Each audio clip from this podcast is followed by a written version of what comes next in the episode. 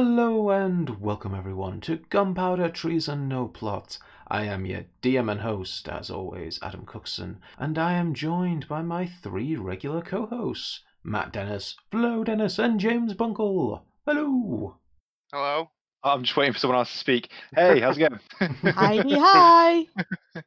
Uh, well, That was worrying. that was weird. well, I, I, was, I was expecting. No, normally, like Flo goes in straight away, and I was like, I did, didn't did, want. did it pick it up? I didn't Uh. want to speak over someone else. So ah, and uh, if you click this episode, you'll notice it's not a regular campaign episode. It's one of our, uh, I just want to say at this point, famous chatting episodes. You know, those ones that everyone looks forward to at every special time of the year. well, I, I, sh- I, I'm, I'm hundred percent sure they do. Hmm. After all, this, this is like like reading an interview with like celebrities and stuff, and those kind of magazines that I don't buy or websites I don't visit. Precisely. Um, where where else do you get this sort of behind the scenes look at our show? yeah, exactly. Patreon. Yeah, Patreon, And the Tw- Discord. Go yeah. go be a Patreon, join the Discord, and then you Exactly. get this all the time. Yeah. You, you, you can prompt do us at awkward hours of the night. We And do dr- chat some shit on there, do we? We Don't do chat a lot of shit. Yeah, you, you you'll probably find out more than you want to know about us all. Yeah, slightly worrying, but eh, I'm sure if I ignore it, it'll be fine.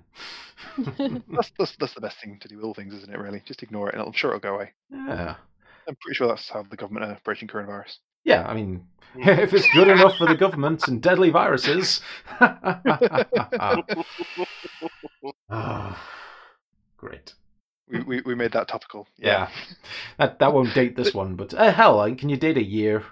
I suppose, li- I suppose literally you can, but I mean, that's pretty much what dates are, Yeah. aren't they? But you know, Uh, do you remember in the before times and the long, long ago? Yes, yes, I do.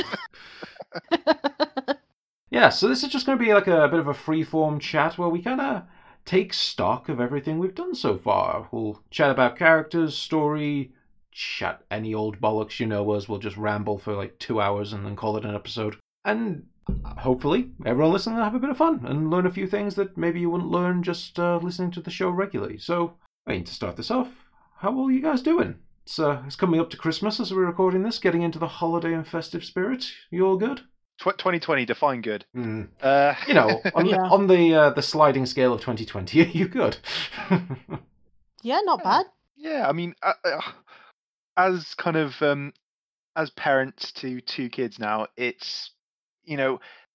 a- lot of people I'm seeing are getting kind of the, the the COVID blues of being stuck in the same house doing the same thing over and over again, um, being bored to tears. I mean, small children, life cannot be boring. Hmm. So it's it's almost like doesn't really affect you. You still have to get up at stupid o'clock in the morning because the kids are up. You still have to kind of get them dressed, get them doing stuff during the day, taking them to you know when nursery's open, taking them to nursery, um, working your job, coming home, feeding the kids. It's kind of you know it's what we would be doing anyway. It's just we can't do any of the fun stuff as well, like going places with them. Yeah, but the most exciting thing is that the youngest one has started walking. Yay! So, um, yeah, that's gonna make things interesting. Two children tearing off in different directions. But fortunately, because we're stuck in the house, there's not far they can go. Ah. How about you, Bunk? Um, yeah, no, I haven't stopped working at all. So, it, it, other than other than actually working from home, it, nothing's changed for me. So, you know, let's get on with it. Same, really. Just uh, all I did was stop having to commute, which is a great bonus. But uh, I mean, that's like two hours a day for free, isn't it? Now, pretty much. four hours a day, like Four Yeah. hours a day. if not Jeez, more. Yeah, even more. Wow. I mean, it's really decimated my podcast listening time, but uh, otherwise, exactly, that's exactly what I was going to say. The one thing it has done is it means that I can no longer listen to as many podcasts as I used to. now I get like So Yeah. one I've episode a just week. cut them. Yeah, Yeah, I've just just like no, you're cut, you're cut.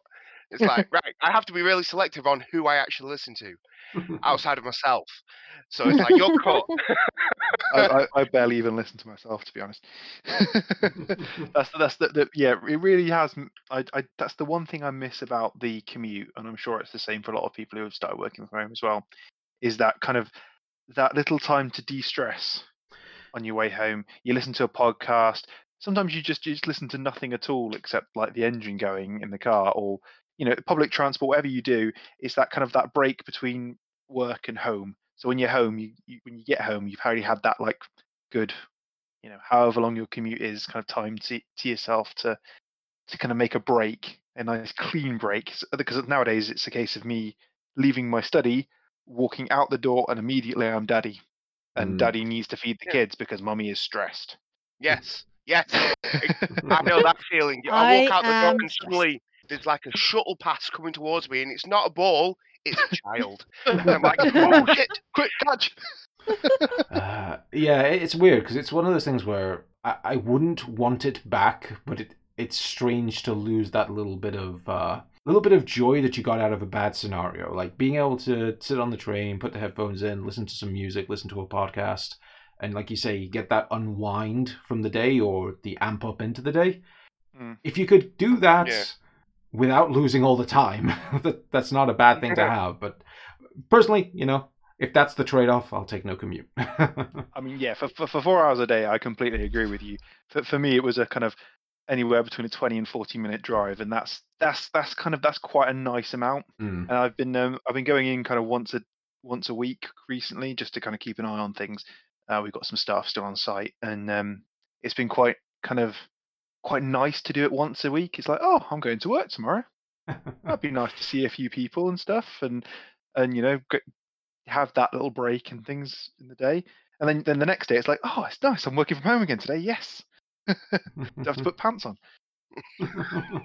Please, please put pants on. No.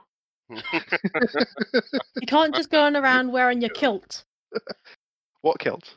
I didn't buy a kilt. It's just a long t-shirt. really long plaid t-shirt. Yeah. No, it's yeah, it's good, and I think it's been quite nice throughout this whole thing to have D and D to fall back on. I know that a lot of groups have um, and a lot of podcasts have struggled, at least when we first went into lockdown, Mm. um, kind of trying to get content out because they were in-person groups. But fortunately, because we don't like looking at each other and we do it all over Roll Twenty and stuff and Discord, it's not actually been too bad, has it? As, you know, our schedule was not affected, and it was quite nice to have that kind of constant recording day rolling around. yeah, I mean, it marked the passage of time Yes, more than anything. Very true. Yeah. I mean, as I said, life didn't change that much, but but weeks just kind of blend into one another. Yeah, they, if you ask me what I was doing in. June, I'm like, I don't fucking know. Like What was I doing in Yeah. June? Same as I was doing in September. it's like. Do you remember last week, two hundred years ago, when it was March? Yeah. Uh, God. yeah, um, 2020 has been weird, but uh, as you say, we have been consistent as a podcast. And during 2020 and back in 2019, you guys jumped into the the latest arc of our story, one that this time people got to see from the start, unlike the uh, first arc. yes. Yeah. And uh, we thought this was an, an opportune moment to kind of reflect on things. And uh, a lot's happened. I don't know if you guys remember everything that's happened in Arc 2, because there was a lot of little side threads that were thrown in, lots of little plot hooks that are. Some of them have progressed, some of them you don't know what's gone on with them yet, but they're all there, you know, in your DM's brain, just waiting. Uh, yeah. yeah, worryingly. yeah. the dark, dark place. in I mean, DM's there's- brain. There's there's there's one of those things. I'm I'm you know it's one of those people who um I'm sure you know, a lot of our listeners are the same. Well, you guys are the same. When you're watching a movie, you're like waiting for the other penny to drop because you know there's like there's there's something on a hook and you've been paying attention throughout. And the problem I think with with our format, at least, unless you kind of go through and listen to hundreds of episodes before each podcast, there's going to be just stuff you forgot because it happened like six months ago. But um, but for Cookson, it's just written on written right in front of him. Um, and there's that you know, and obviously he wrote it, so there's there's kind of that that, that kind of thing where got to be a little bit careful because your characters probably wouldn't have forgotten stuff, but you certainly have as a player, and it's not always clear exactly what episode it was in. You're like, I'm pretty sure we discussed that at one point. Mm. Yeah. Err, I need to think back. So so there will be a times when probably as a listener, we where things might be a little bit more fresh to you. You're thinking, oh, it's clearly this thing. Sorry. Yeah. um, if if anybody who's listening to this episode would like to um, contribute towards a wiki, uh, that uh, would help us immensely. Shout out to our Patreons. Help Absolutely. with the wiki, please. Uh, h- well, well, help with reminding us about stuff occasionally. Oh, Um, yeah. Because, because what, what one one of the wonderful things about GTNP, at least as as a cast member, is just the convoluted twists and turns that um, that Cookson takes us on, and um, and the things that come back. You know, there's there's there's a lot of Chekhov's guns in this that may not seem so at the time.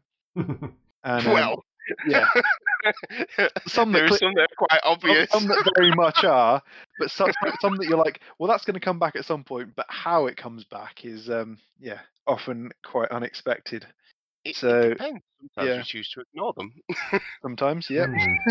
You mean we and hope they go away. you mean we weren't just given magic brands for being good people? Oh. Yeah, a good person. talking swords are great, aren't they? yeah. the talk. Hey, look, the talking. So I, I've told you. I, I listen. I listened back and I told you I've got this figured out. I'm. I'm so down. I've got this. Yes. I have absolutely zero doubts my plan's going to work. Cool, right. uh, I, I, I love that you feel like you can have any confidence when it comes to GTNP about your plans working. I know normally I'm like the, the, the worst at coming up with plans because normally I'll be like, yes, I've got a plan. And then I'll come into the episode and Cuts and be like, so what's his plan? And I'm like, all right, well, plan's this. Like, that's got no. no. it's like, okay then. Plan two, not that plan. the thing is though, I like I feel like I'm pretty flexible as a DM. I don't know if you guys agree, but I feel like I'm normally pretty accommodating, but when the plan's like yeah. I leap 400 feet into the air, you can't do that. My plan's ruined. right. How much water? Like, is, is it a puddle or? Is... I, I, I feel like we haven't come back to this enough in this arc. Mm. yeah, it Yeah. really, that's that's a New Year's resolution, isn't it? What, to Get boat that someone. in there. Yeah. Throw a boat at Connacht. Yes. to be fair, it's normally the ninth level fireball. That's that's the thing. That's Is- that's that's this arc's thing, isn't it? The ninth level fireball. That's Yeah. that's- Well, it's, it's, it's, is that kind of? That's more it's, useful, to be fair, than a boat. It is, and it's exactly that kind of. Here, have a, a really, really, really powerful thing. You want you you'll want to save that till you really need it. Yeah. That Yeah, but the- orb in the first, like, can I use this orb yet? No. How about Yes. now? No. No. How about how, how about now? No. Well, fuck it then.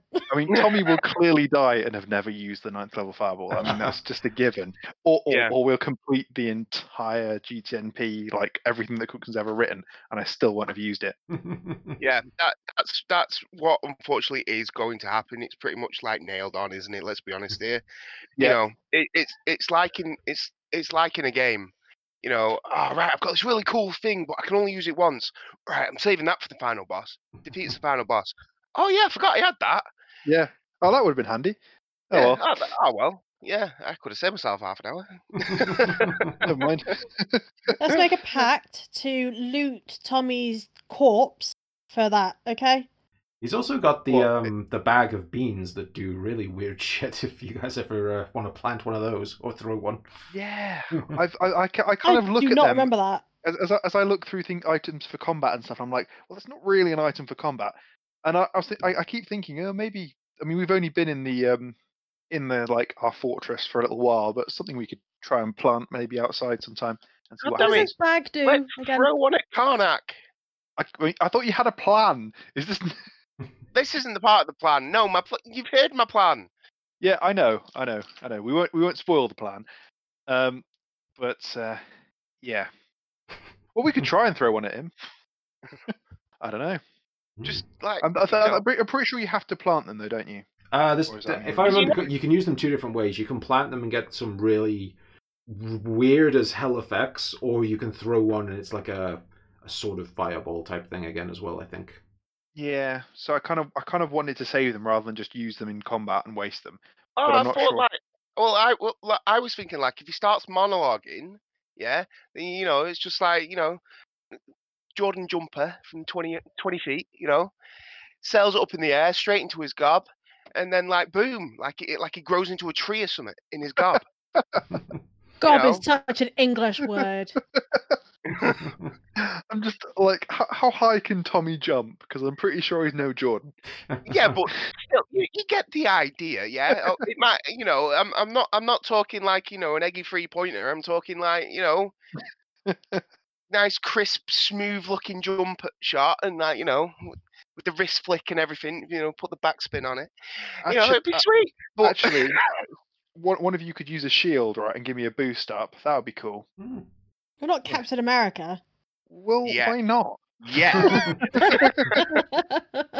This is D and D. You can be who you want to be. It's true. Uh, Except a good character, according to Cookson. Hey, we. I give we you try. ample opportunities to be good people. You just choose not to be. because there's no gain in being a good person. I'm sorry. I am a goddamn hero. Also, not a good person. He is. I am so a good person. hmm Neither good nor a person.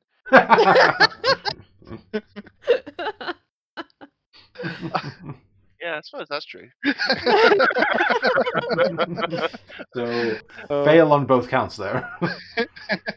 But you Swing know, and a miss. I mean, I mean, Ro- Rogar, Rogar believes he's in the right. It doesn't make him good. yeah, I mean, Makes him good to himself. yeah, most villains tend to think they're doing the right thing. I'm sure if you have a Yeah. sit-down chat with Azrahim, he'll give you a very logical reason why what he's doing is right. Yeah, let's I mean, let's do that. Let, let's have an interview with Azrahim. See how that goes. I mean, the, the, yeah, the, the the best villains tend to tend to have like a a, a warped worldview or or something or a way of looking at things that perhaps you hadn't done before. Mhm. And yeah, it'd be interesting. Sometimes they don't though. Sometimes they're just twats. Yeah. Somewhat less compelling though when that's the case. Yeah, depends what you're using them for. I, I like. I mean, I, I think you guys all know this, and I'm sure my, our listeners have picked up on this by now. I like important villains. I think should have some complexity to them, even if it's just more of what you expect. If that makes sense. Like they don't necessarily need to justify everything they do, but I want more them to be more than just one dimensional. Middling villains, I think, can get away with that. Like uh, I think of like comic book like arcs or um, like manga and stuff like that. You can have the odd villain who's just crazy for crazy's sake, and they can be fun, but you don't want to base your whole story around them. No, exactly. Mhm. Yeah. Yeah, I know what you mean. Yeah, yeah, yeah. No, I, I, I- I completely agree. And as I say, it's quite nice to, to see like the, the variety of different um different types of villains we end up encountering in GTNP. We they're the very- villains. I mean, Speak for yourself. I'm a hero. Maybe maybe Rogar is, but I don't know if we're. I, I mean, I don't think we're the villains. I think probably in certain characters' minds we are. Yes. Uh, I'm not the villain. I'm just Let's just get Steve in here and see what he says. no, Steve. I He is. uh, he- And he- also, I'd like to point out, Paul, definitely created by me. I'm sorry, but I'm your dad. you, you you created Paul. Yeah, uh, Steve. I mean, Okay. That was going to be very difficult to explain that's- otherwise. That's, that's that's Whoa. it's weird difficult to explain shit. how he's older than me. Yeah, I created. him. Uh, Real life time Uh, travel fun. yep. Yeah. Uh, but yeah, I mean, uh, what I was thinking here to uh, kind of ease us into this discussion was if we we can treat this as just a round table, or we can go one at a time, or however you guys fancy it. But how are you finding Arc Two so far? Was it what you expected? Has has has things gone as you've planned for your characters? Uh, How are you feeling? it's way harder than I expected. I honestly thought, so, I, I, I, I, and I know I shouldn't, right? Because I know this is GTNP, but I thought, I thought the dream, I thought the Dreamlands was quite difficult. Mm. You know, especially like, you know, it's, it, I mean, it's, I just thought it was quite difficult. You know, there was some pretty di- difficult guys for, especially Rogar to deal with, Mhm. and um, you know, and my various co co-hosts and conspirators. But you know, like sh- shit that's come out of the Dreamlands is now going to bite us in the ass, probably. And I thought, oh well, stuff's just going to be handed to me to a certain point. Now I've come back to the actual like, you know, the the main campaign. I thought, well, my guys will show up really quick, and then it'll just be like pfft, clean sailing. Unfortunately, it's not happened like that by any stretch of the imagination. no. Yeah. well, I mean, Cookson stretch of the imagination anyway. I mean, yeah, the Dr- Yeah. Dreamland was hard, but I think I think the the, the, the, the difficulty level has hasn't has remained unchanged. Dreamlands was hard for one person. Um, like and and ancillary Mm. char- characters, but one one kind of person at, at our kind of core level anyway. Uh, whereas now we've got a party at that level. The um the, the encounters have scaled up to match. I think if if if Cookson had left the Dreamlands as it was and we were all playing it together, it would have been a eh, not not all of it, but a lot of it would have been a lot easier than it was for Rogar, just because you know you got serious backup. And not, and, I mean- and not not to not to give Paul you know not to give Paul's characters any kind of lack of props because they were they were punching above their weight because they were not at the same level. I don't, I don't know if that came across clearly to all our listeners, but the characters Paul was playing were was it two levels lower or one level lower? Uh, his first character was two levels lower. His second character was one level lower. Um, and Yeah, so obviously that- he didn't have like a an array of magical items. He he got the for those familiar with the the DM's guide. He basically got the the, the high level starter equivalent to whatever level he was. So it's it's not a great deal. It's like one uncommon No. item. it's it's it's actually that that's that's the one thing that I really notice when we do one shots as well is is Yeah. the starting equipment uh, for starting at higher levels is shit compared to what we've been given. kind of makes you realise that Cookson's actually been pretty generous to our characters in terms of loot. Yeah. I mean, o- o- only then so he can throw harder shit at us. Hmm. So it all balances out. But And when we forget that he's given us some decent loot, that's just a kick in the teeth, isn't it? yeah, And then you have the Oh, we- audacity to complain that I don't give you things. well, yeah. I have never complained. No, you haven't because you tend to get given a lot of shit. It's just generally like comes with caveats. many, many caveats. Yeah, and It's like, it's like you And- here have something, but you have to be even more evil. Okay. yeah, they should. At the- These ideas should give you pause, but they don't. no. like, yeah, kill your uncle. Okay. At the end of the day, I have a goal. It, will this get me to my goal faster? The answer is yes. Okay, fine, I'll do it. Here, You can't say he's not driven. here, kill Paul's Yeah. son. Okay. Well, that was that was uh, you know I I even I even voiced my concerns in episode I think that got cut. um, about that. But you know, sometimes we ha- we have to do these things, and it was you know it was uh, un- an an unfortunate circumstance, but Uh, it had to be done. no one said the Black Pyramid was going to be forgiving. Uh, good times. Fun to listen to. Hmm. fun to DM. Yeah, Maybe not fun to play. yeah, Yeah, I think but yeah, yeah for, for me, Arc Two's kind of come back in because obviously we, we we started again at the beginning of Arc Two, um, having taken quite a large amount of time off, Hmm. um, raising a a small child to the point where we could both come back to a podcast, and she would hopefully sleep while we were recording. Um, so because it, it took quite a while, and we were quite rusty at the start, and obviously, you know, it, it was it was at a level harder than we had been playing previously. Uh, it was a bit of a kind of not a shock, but um, yeah, certainly t- Tommy's bad day is that whole kind of um, one day could be pretty easily summed up as uh, yeah. yeah. as kicking Forgot off that the day arc. happened. That, that day was you, pretty well, I'm glad you managed to forget. Wait a minute, didn't Rogar have to like save me? yeah, you you nearly In- died uh, in the first fight. episode one. Yeah. Yeah, Yeah, yeah. episode one, the first fight, I had to jump in and save your ass after like one round. Yeah, I got fucking blown up. Um, uh, yeah, I mean, that, as I say, it was it was a um, it wasn't I say it wasn't a shock, but it was kind of a a, a little bit of an oh shit moment. Like it's you know we we are playing now for bigger stakes, and Yeah. yeah, especially um as events unfolded and the one quiet episode after Tommy's bad day turned out to be the start of something pretty major as um angels arrived. Uh, yeah, it's been a kind of. I, I, I kind of dread to think what's going to happen next as the series of um, events have escalated um, quite dramatically. We've gone from kind of uh, fighting one dude in a bar or a small party of guards or something, or infiltrating a noble's house, to an entire city being destroyed around us, and effectively now trying to stop a war. Hmm. Things are things are things are ramping up, and it's exciting. Yeah. I'm glad it's exciting because I must admit, as as a as a fan of fantasy and fiction and storytelling, I, I do I think I have a bit of a soft spot for the unlikely heroes character archetype, and I think you guys fit that quite well. As none of your characters, when they were level one, and they were you were kind of building their personalities and deciding who they were when you, you know, as you do when you start playing D and D. I don't think any of your characters you would have put down as their goal is to save the world or their goal is to enact some great change. They were all very like maybe selfish goals is the wrong word, but they were self-focused goals at the very least. They were like, I want to avenge my um my people. Okay, I mean that's a pretty big goal potentially, but it has a, a definite end, and then maybe you just hang up your sword after that and you're done. That's a that could be a big retire the character moment. Whereas the rest of you are like, oh well, I want to find my brother.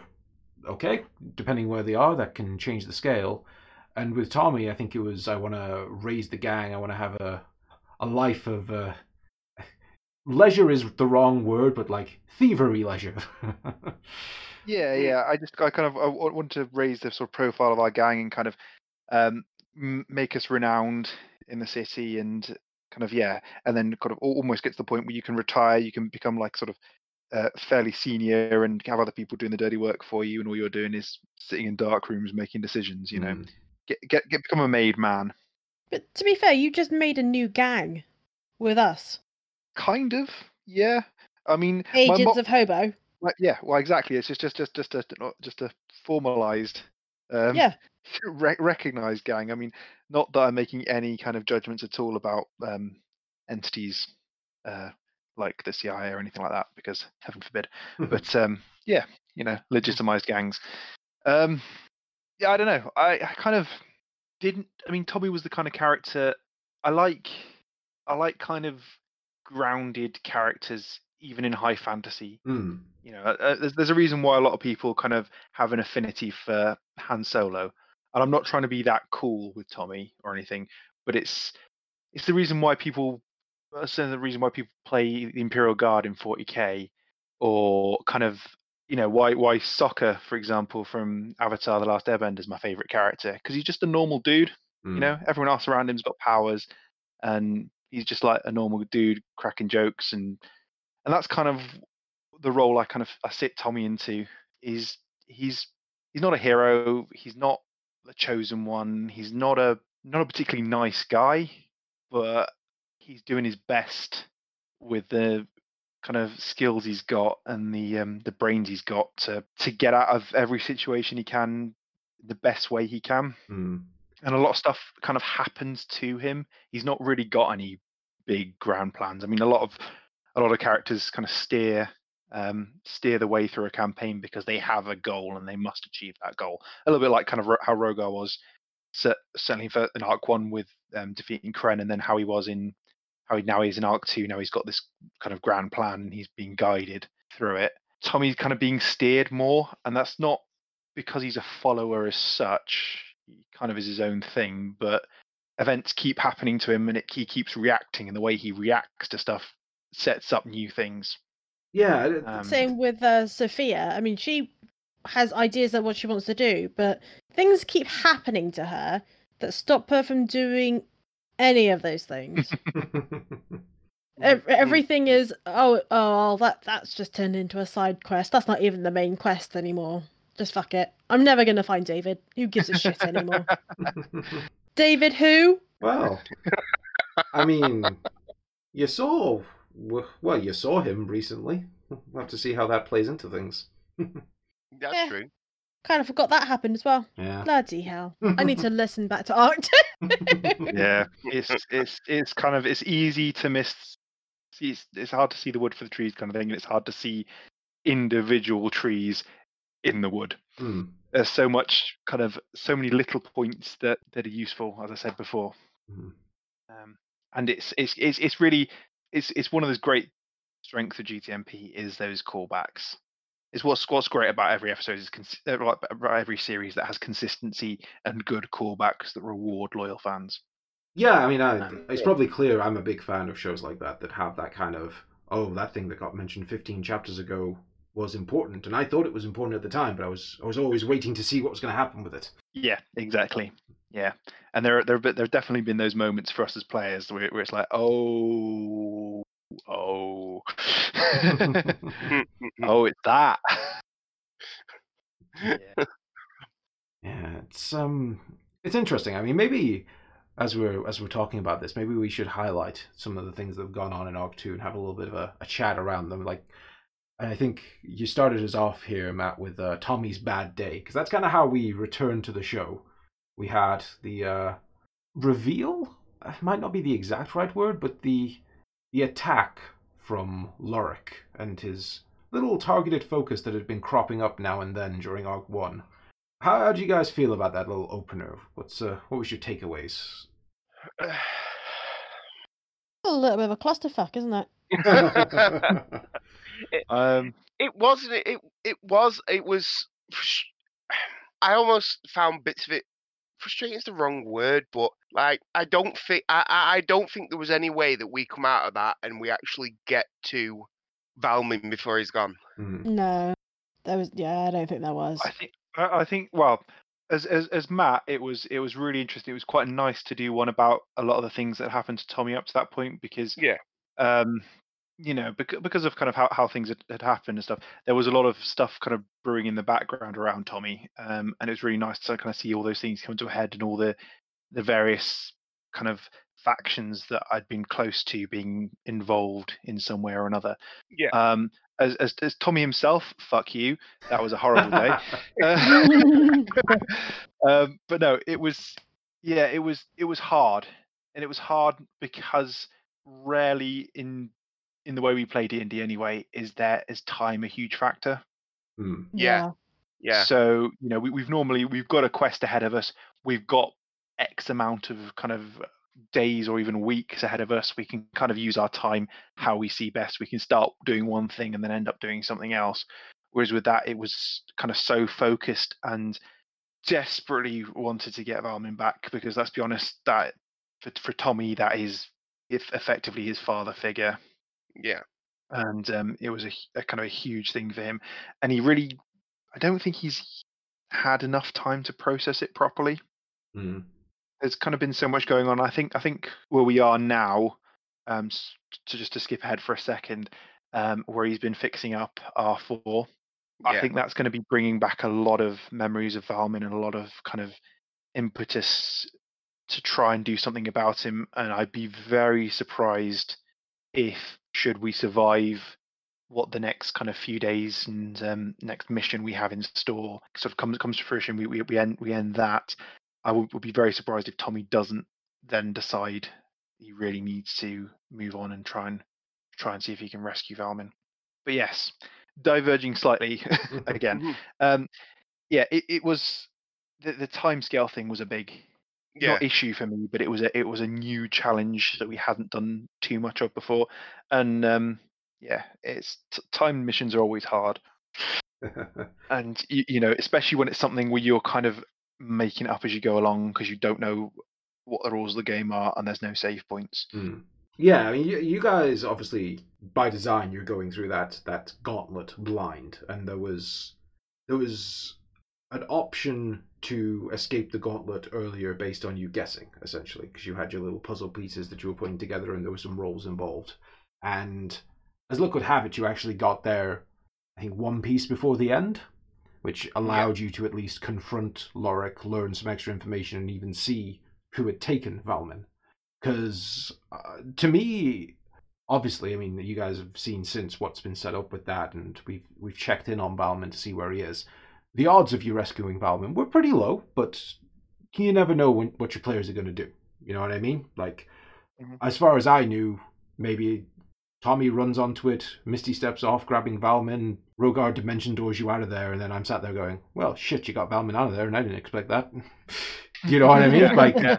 anything can happen in D and D. So I, unless you outright try to kill your players, I think you always got there's always a door open that something's not going to go maybe the way you want it to narratively. Uh, I think the way it ended up, I was quite pleased with you guys getting the confrontation. I was happy that you weren't trapped in the city and they because the, the the fail scenario there was you guys arrive and the airship's already leaving, and Yeah. Tommy as a character only gets to see an airship going away, and he's left with very little information to be able to track that down. And obviously, that's when you're going to have to start working really hard to find out well who were these people? Is it the firm? Where are they based? Whereas this, you got there, you confronted them, and you actually got a bit of information up from the uh, from the mercenaries, from Lorik himself, and from seeing a uh, a little snippet of the firm. Yeah. Obviously, maybe I think to me, maybe that was the best scenario because if you guys got there earlier, there was a chance you fought all of them, and I think that would have ended very badly. Yeah, I I can't see us walking away from fighting all of them. I mean, is is, is Tommy singed and bloodied at the top of the stairs, facing off against like the airship on his own? Mm. There's there's a kind of there's a sort of it's not a death wish in kind of the way that I feel when I play Tommy, but there is a kind of sense that there are certain situations where he would, and it was it was uh, quite close to kind of just charging in, guns blazing, you know Mm. but it would have been suicide, and there was an option down the line, hopefully, to rescue Valmin. So that's kind of what I'm going to do, Mm. um, what Tom's going to do. But yeah, th- there is always that option, like like um, when I pulled the gun on the Crimson Tongue, Mm. and very, very, very fortunately missed. that was one of those things where you just you kind of you you, you you're watching it and you think you're thinking, well, logically, I do nothing Mm. because that's Yeah. that's the most logical thing I should, should do right now. But what's Tommy going to do? yeah, and I and I know I know that you know we're we're, we're all we've all done that a lot m- a lot more I think sort of as, as time's gone on with our characters and we become more comfortable as them. It's like we we do things that we wouldn't do personally logically. Well, that's what Rogar does all the time, though. What's logical, I will do the exact fucking opposite. Yeah, but, but it's always I'll- comes back me. I'll, I'll, I'll, I'll, I'll let, I'll let you into a secret, and that's because that's probably what Bunkle would do. Exactly. It's, not, it's not that hard. no, you know, it, it's sad that that is that is probably like 100 percent true. It, I mean, if we go back into Arc One and you think about the party cave, yeah, everything, everything was going fine, and then I thought, you know what, fuck it, One v one me, bro. yeah, you know. I I always think back. The difficulty for uh, Bunkle was playing Rogar before he was insane. Trying to play a straight-laced, stoic paladin with uh, no no evil tendencies because he tried to play true neutral. Yeah, yeah, it was never gonna quit. It was never Could gonna you work. was it? imagine what that Rogar would have been like? Oh my god. Mm. Thank goodness Cookson gave you an out. yeah. At, at the time, I really wasn't sure how that was going to play. I really wasn't sure. Yeah, no I was idea. like, I was like, oh no, is he going to just be, you know, I remember my- Tommy being true neutral. It's like maybe, I don't know.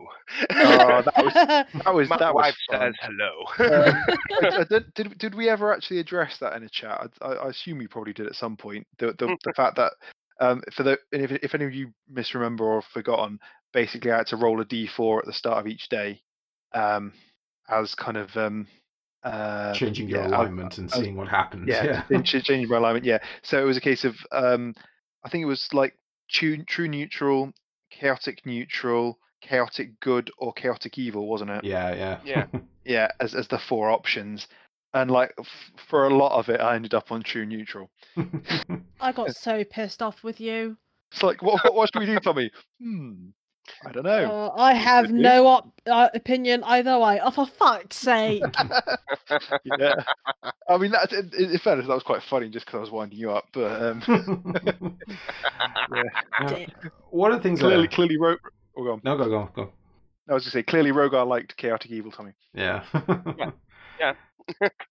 I, I always find it interesting when you think back on um, sections of the show and sections of the story. Uh, I like to, you can pick moments that would be a great picture, or at least a great picture in your mind to sum it up. And I think the shot of Tommy on the top of the tower on that little uh, airport dock thing, s- facing off against Kalen. Like Tommy, pretty much soaked in his own blood at this point, exhausted.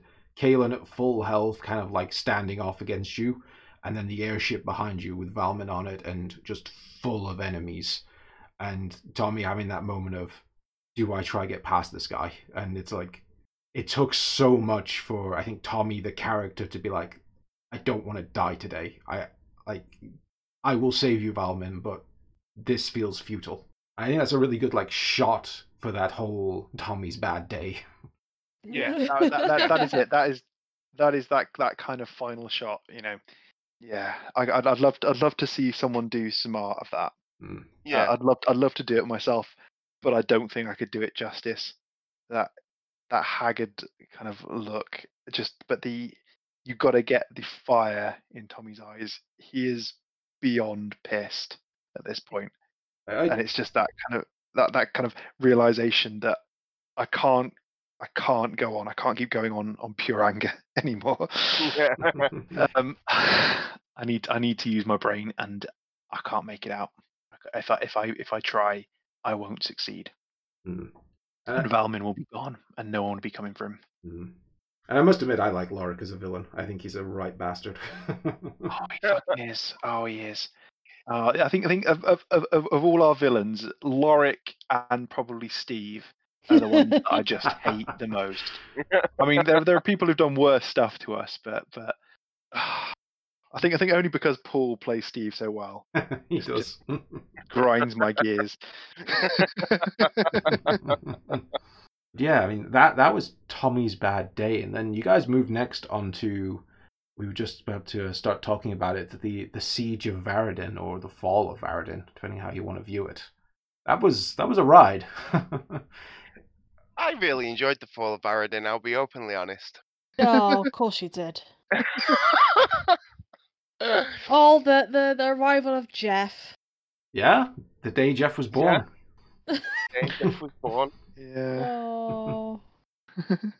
I I uh, yeah, it was it's one of those one of those things and it's happened quite a few times in Arc 2 is that oh, okay, how are we going to fight an entire army led by angels? I mean, is is is is that kind of slight bewilderment with the situations that kind of I can't could kind of see it coming in the Dreamlands a little bit, or I probably should have seen it coming in the Dreamlands a little bit when a star spawn appears in front of Rogar in the sky. Mm. It's like, like how how how does Rogar fight a star spawn? He doesn't. Is the answer? Yeah, Yeah. it didn't occur to me that we wouldn't be fighting the angels at all. It didn't. Mm. well, I mean that's but that's that's that's largely down to the way that we play, isn't it? It's like, yeah. Yeah. hmm, obstacle ahead of it, hit obstacle, shoot obstacle. But then Is again, obstacle still alive? Shoot it again. Sophia hasn't been playing in sandbox mode anymore. She has gone down several times. Mm. And and that's very different from Arc One, where Arc One I was in fucking invincible. That's because you sat at the back and shot people with arrows. Exactly. But now I've got a sword If if you look does more yeah. if you look yeah. back on a lot of the fights, you'll find Sophia's the one who deals the killing blow, and Belly gets hit in a lot of them. Yes. You- yes, yeah. it was amazing. You you do have like Sophia the character has a well earned bit of confidence that really got you kind of got punched in the face hard instead of Arc two. Yeah. How many t- I mean, a lot of those times it's it's it's been about the dimensions or dragging me into places that I shouldn't be in in the first place, Rogar. But still, then saving me. That that's I- Wait a minute. redemption. Hang on. Somebody's misremembering this here because I only remember using Dimension to save your ass. I don't remember pulling you anywhere. I remember Uh, pulling Tommy into a room. well, well, you, you you might remember pulling Sophia into the middle of the crowd so she could wipe dust on. Oh, the thing. I wanted to dust him. Yeah. But That we- was we- hilarious. but Now we that you think about it. we, we might be skipping ahead again. Uh, um, can, can I just kind of go, going back to what you were saying about Sophia never dying and getting a lot of the killing blows? You ever Yeah. played like a, a video game, like first person shooter or something, and like every time you shoot someone, someone else just swoops in and gets that final shot? Mm. Sophia. Yeah. Kill Stealer. Yeah. I Kill was Stealer. awesome in in Arc One. All right, I Right, I, I think. I think I think probably yeah. Between us, me and Rogar do the mo- have done the most damage to most of these big things we fought, but Sophia has almost unanimously got Hey, the kill. hey, not necessarily in the entirety of Arc One for for Rogar. Um, I don't know. He always did a fair amount of damage. He didn't have Eclipse. No, but I had a plus two more before I had a clip. Oh yeah, you had a plus two more. I mean, he, he Rogar do- Rogar does the most damage per hit. Tommy does the Yeah. most hits, and then Sophia had the option at least a few times with those um awesome uh, arrows that she had, which did. oh, I miss damage. those arrows so much. Um, and then mostly you had the option. You were doing cut things, as I say, just sniping people of their Yeah. last few HP. While me, me and Rogar stood bloodied and battered. I love being at the back. but now you've got to protect Solara, and No, so know. so Solara's at the back, as she should be, because she keeps Yeah. getting hurt. Mm, Yeah, really easily. Yeah. Yeah. So in um, Uh, but yeah, yeah, angels, angels, angels. between angels Yeah. and insects. No, I say I, I, I enjoyed that.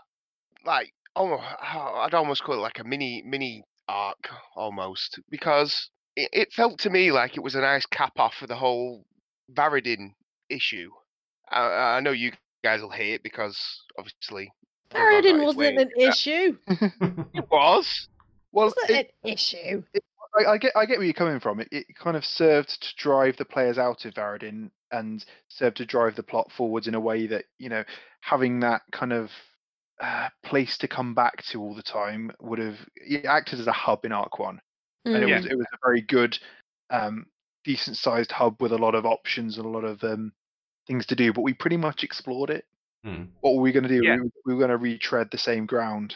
We were going to keep going to get going back to Telson's trinkets and arguing with a fucking dwarf about how much gold to spend on things.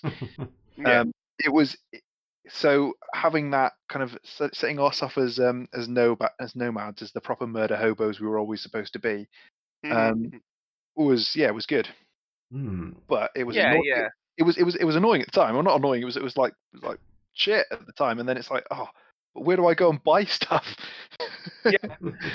yeah. I mean we- we're the, we're the richest murder hobos we got gold nowhere to spend it And I really want to know how we're going to get them out of that dome, if we even are going to get them out. we're not getting them out the dome. Why not? Because right, look, uh, this this is the way that I look at it.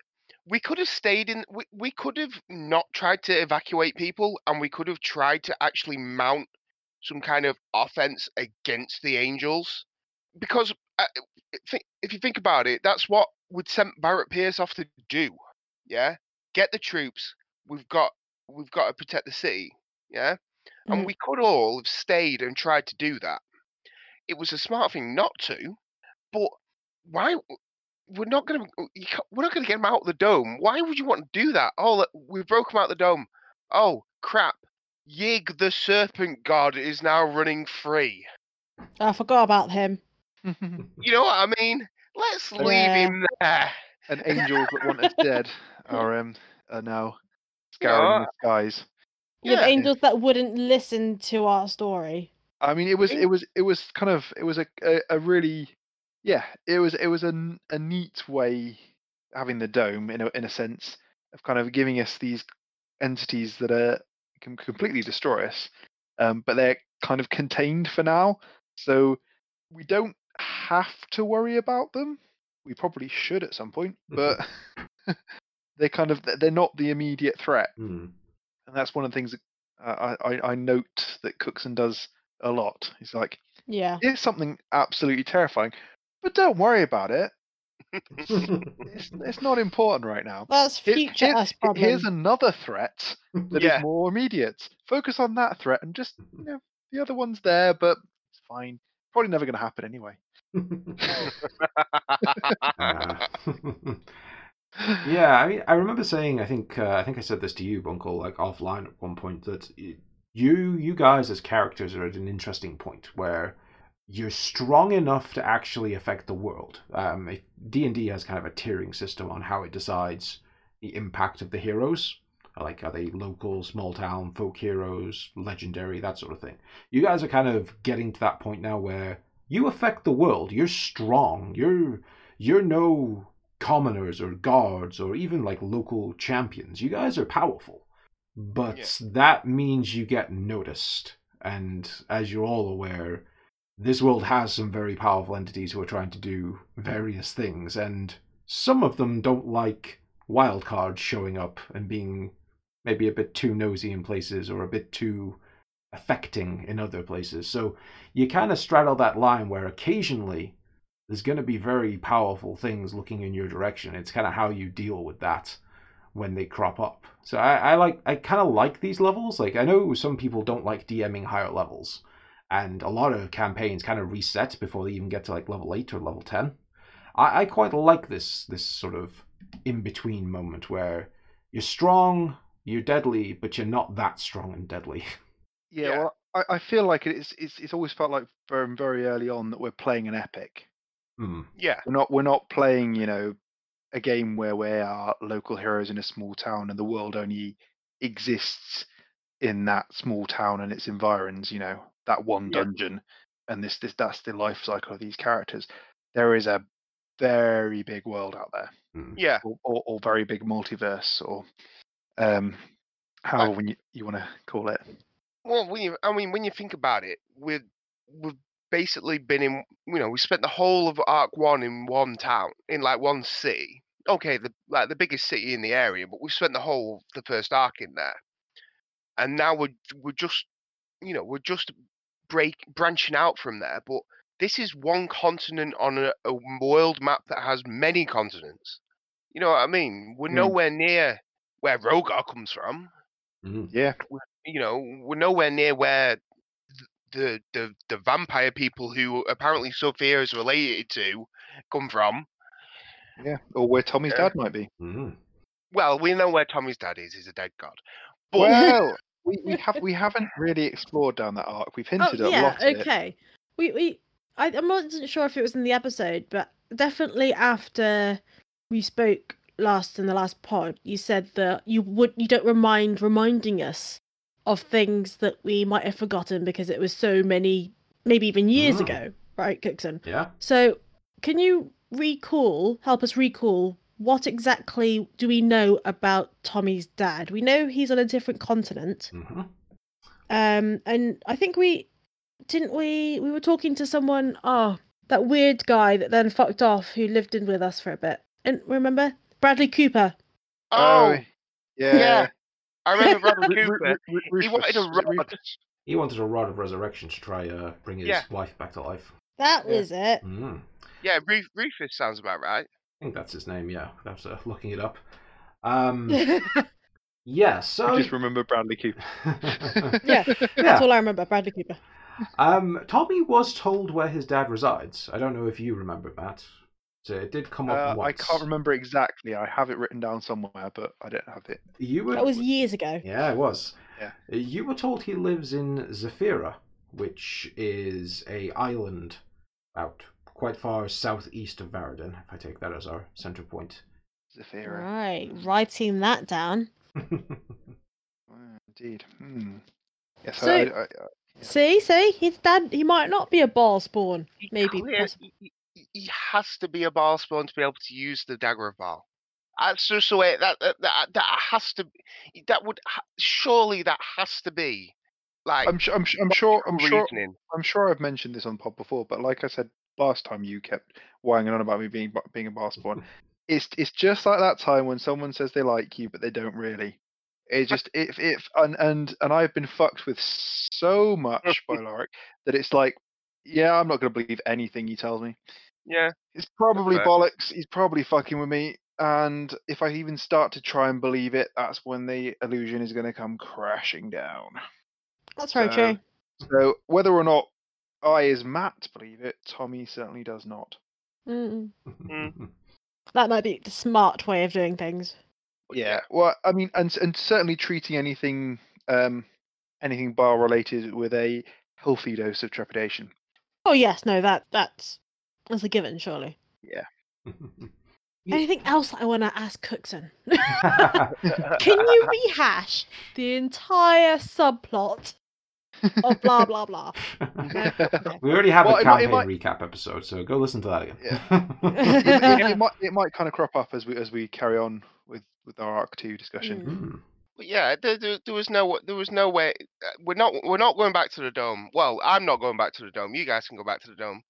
Um, but I don't think there's no way of saving those people. Let's you know leave it to it, leave it there because I don't want to break Yig out anyway. Um, and uh, my money's on him defeating the angels. You know, he's a Then god. it was it, it was the Crimson Tongue that did the dome, didn't she? She did, yeah. Yeah. Yeah, Yeah. Okay. So Yeah. and we know how powerful she is. Two gods enter, one god leaves. Mm. Well, I think there's a lot of questions about that whole event, and I think it's odd to say this, but I like your character's perspective of that event, where a lot of things went down that you don't know enough about to really know all the ins and outs of. You got told that obviously you guys had been a little bit set up with bringing the angels there, bringing the wrath of the divine hand, and obviously Kren had been corrupted to a point of antagonizing them. And you know Yeah. the Illuminated were pretty much manipulating everything in Varadin to get to this end goal. I mean, Rogar had a one on one with Azrahim for a, a short period that all but confirmed that. You guys Yeah. baited a trap, and the angels, they came, and as you rightly point out, they didn't really seem willing to listen to things. And obviously, you guys have never met celestial beings. Maybe that's just how they are, but they did go very hard on the hellfire and brimstone to smite this place, even turning they- against some of their own pretty high level priests. So you don't really know why, and your characters don't have a directly easy way to find out why. But as you say, most of this is now locked in the dome, and hey, maybe we'll play into things later. But right now, it's kind of a big, big question mark of what on went on there. And you, I don't think you, Tommy and Sophia know why Yig showed up either. so it's very much uh, Well, well, Sophia probably thinks it's related to the fact that she's like swatted a snake once. yeah. yeah, I did it's like holy fuck. twice. I'm, I'm never touching any other like creature again. Yeah. Pretty much. God of Saved ants your life again, by up. the way. I just just put just put that out there. Pardon? Saved your life again there, by the way. just- Yeah, yeah, yeah. That's because I'm not playing on easy mode, okay? I don't like it. It was it was kind of a, it was kind of a, a weird you know we, we we we came in it was like oh what are we gonna ask the council for? What can we what can we get out of this? And it was like and, and you know of all the things we wanted the main things it was like yeah you can have that. Yeah you can have that. It was like oh sweet. This is going surprisingly well. Yeah. and it was and it was i don't know. Tommy's a suspicious bastard so Hmm. there was kind of a hint of I, I don't know i felt like maybe an assassin might turn up or Mhm. something because we had that great big window that was that was kind of asking for someone to snipe Mhm, definitely. somebody through so it was all going a bit well and i was kind of expecting something to happen not that not that yeah. and yeah of of all the kind of and, and even then I was uh, you know the, the the the kind of plans we were coming up with between episodes and stuff uh, for- at least for that one was like yeah okay we'll try and reason with the the angels because let's be honest we've got a bunch of good characters with us. Got a bunch of people who worship those gods. Surely they're going to give them a chance to listen. Or, or, you know at least the, the, but the fact they just came in and as you said you know they went from zero to like a thousand with a snap of fingers it was Mm. just like no they they are full vengeance mode yeah. and there is there is absolutely nothing we're going to be able to do about this Mm. Which isn't, I mean, isn't completely out of character for angels. Like they, if they're on a vengeance trend, they- they'll they'll smite when they need to smite. But that did seem a bit over the top. i mean like like cou- couldn't there have been some good people Yeah.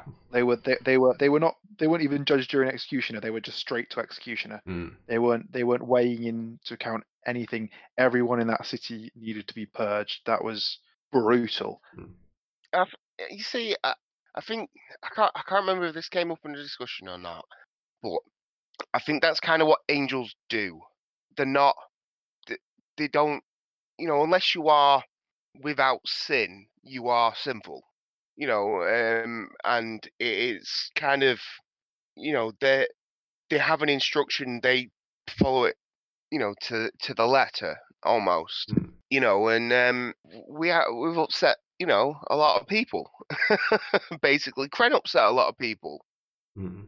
So it's yeah, I just I, I mean I, I I- guess if if I'm looking at it in terms uh, you know as Rogar, you know, because you're saying that you wanted like you know how our characters felt about it. Uh, that's kind of the way Rogar saw it. Is that well, there's not much that I can do. You know, these things have no interest in what we have to say. So cheese it was kind of the only option Mm.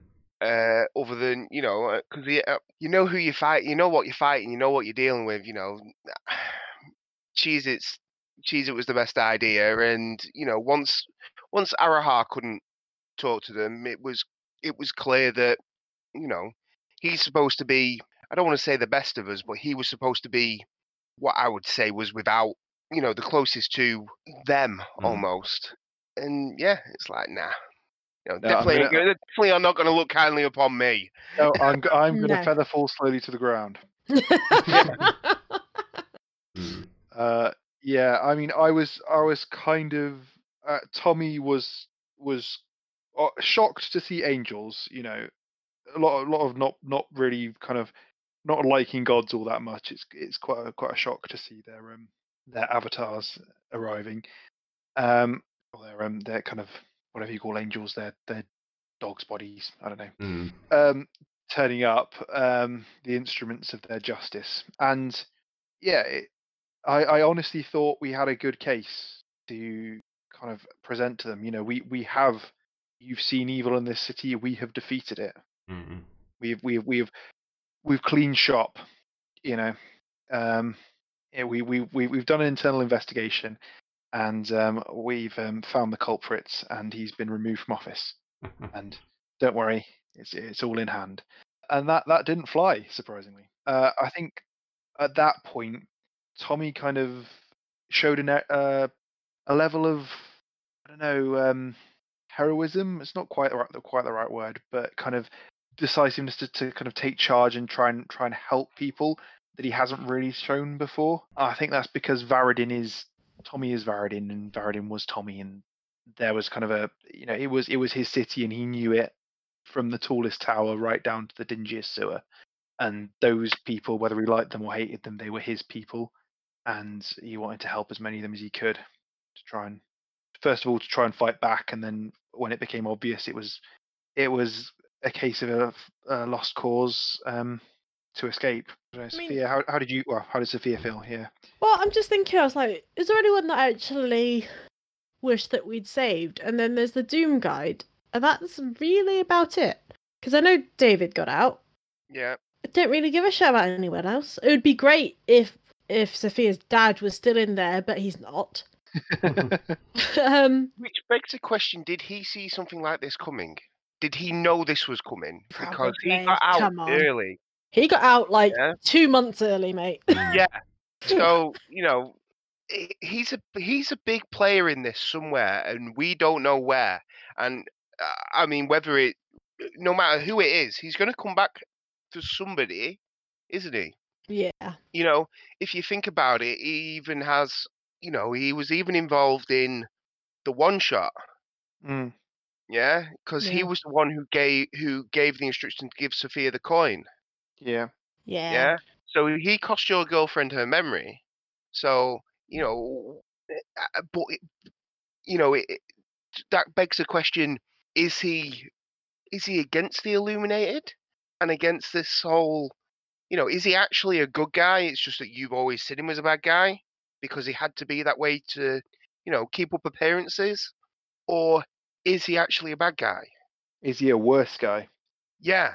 I mean, yeah, we we we we don't know. We don't really have any idea about his motivations. The the discussions you had with him were pretty kind of cryptic. Yeah. Yeah. So all you know, all you know is he needs either you or your brother for something. Yeah. I I want to explore it, but also I don't want to see him again. yeah, He's a dick. Um but yeah, apart from the Doom guide, no. that's that that that that that That's you about that, it. that that feels very Sophia, actually. Yeah, Well- it, it You- does. You, you, you, you severed ties to Varadin a long time ago. You really didn't enjoy being back. Yeah, and the only reason why I wanted to go back was David. And David's out, and I made friends with a Doom guide, and he helped me become a cleric. Yeah, everybody else could go to fuck. It's very, it's very, it's very noble-esque, that isn't it? It's like I made friends with a guy who gave me something, and other than that, fuck everyone. Yep. Yeah. What's in it for me? Yeah, Um, people say Rogar's the bad guy. I mean, we're all we're all a little bit selfish in our own ways. How very Um, Landrin of you. Do you know? Yeah. Do you know what? uh, Kind of, kind of thinking back though, Tommy's gonna.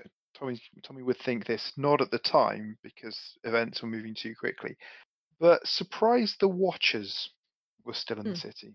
Well, Are they, though? you did get told that some of them were off on missions when this happened, and you didn't see any of them during the fight.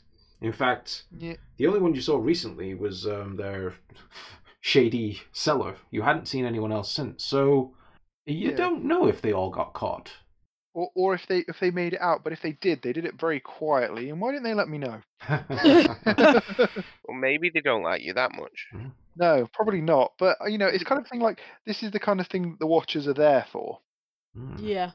So either they they were happy for Varadin to be destroyed, or it was something they could do nothing about. Hmm. But in, it interesting in any case that they've been absent for whatever reason since then. And Tom, Tommy at least would, would would have assumed they were still there, or at least some of them certainly were. But the, whether or not they actually were is, is but he, he definitely encountered well he encountered the seller didn't he when he went Yeah. there but he didn't Mhm. encounter anyone else. Yeah. Uh, Did, did he encounter the did, did he encounter the the one that he would he liked a lot? Uh, he hadn't seen her since she told him about the Shrine of Othrin. Okay. She, he, you asked Jacob about her, and he said that she was off on a mission somewhere in the city.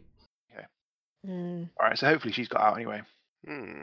Yeah, I think there's a lot of question marks about around what happened that day. I think, and you know, we'll we'll see where they lead. mm, Hopefully not back to Varadin.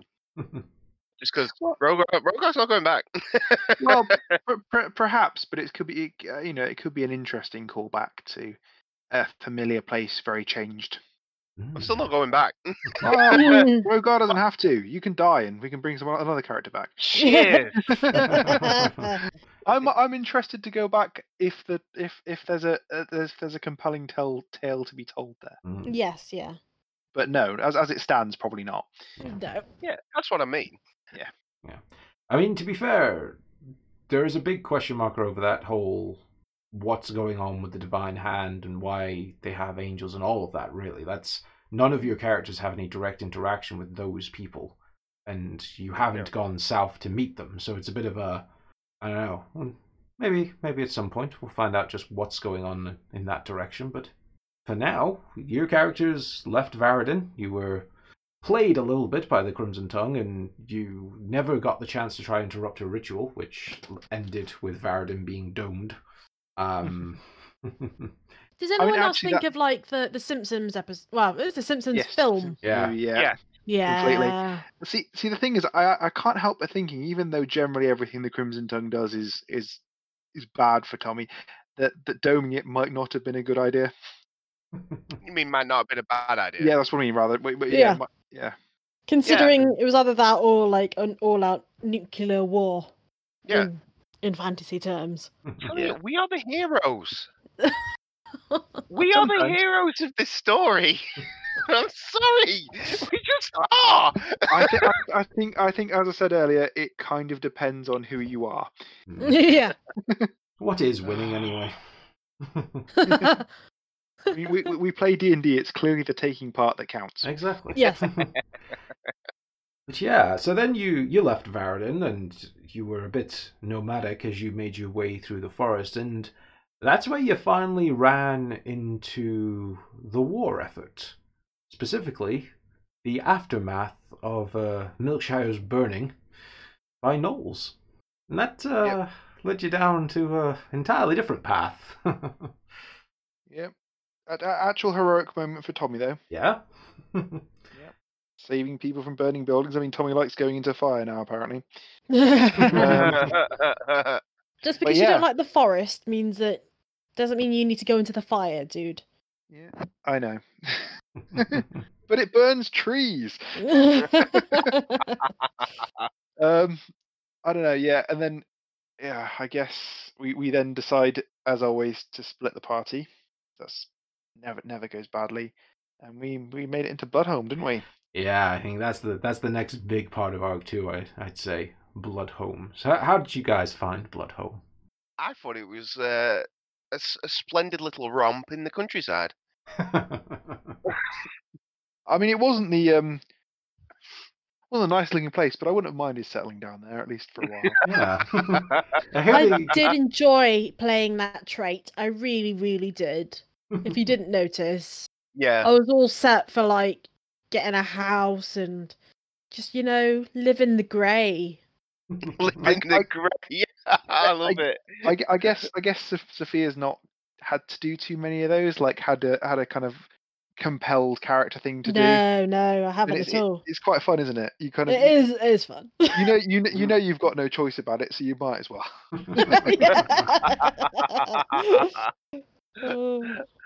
No, I like. I mean, all jokes aside, uh, Rogar thought it was all right. You know, at the end of the day, I didn't really get infected until right at the end.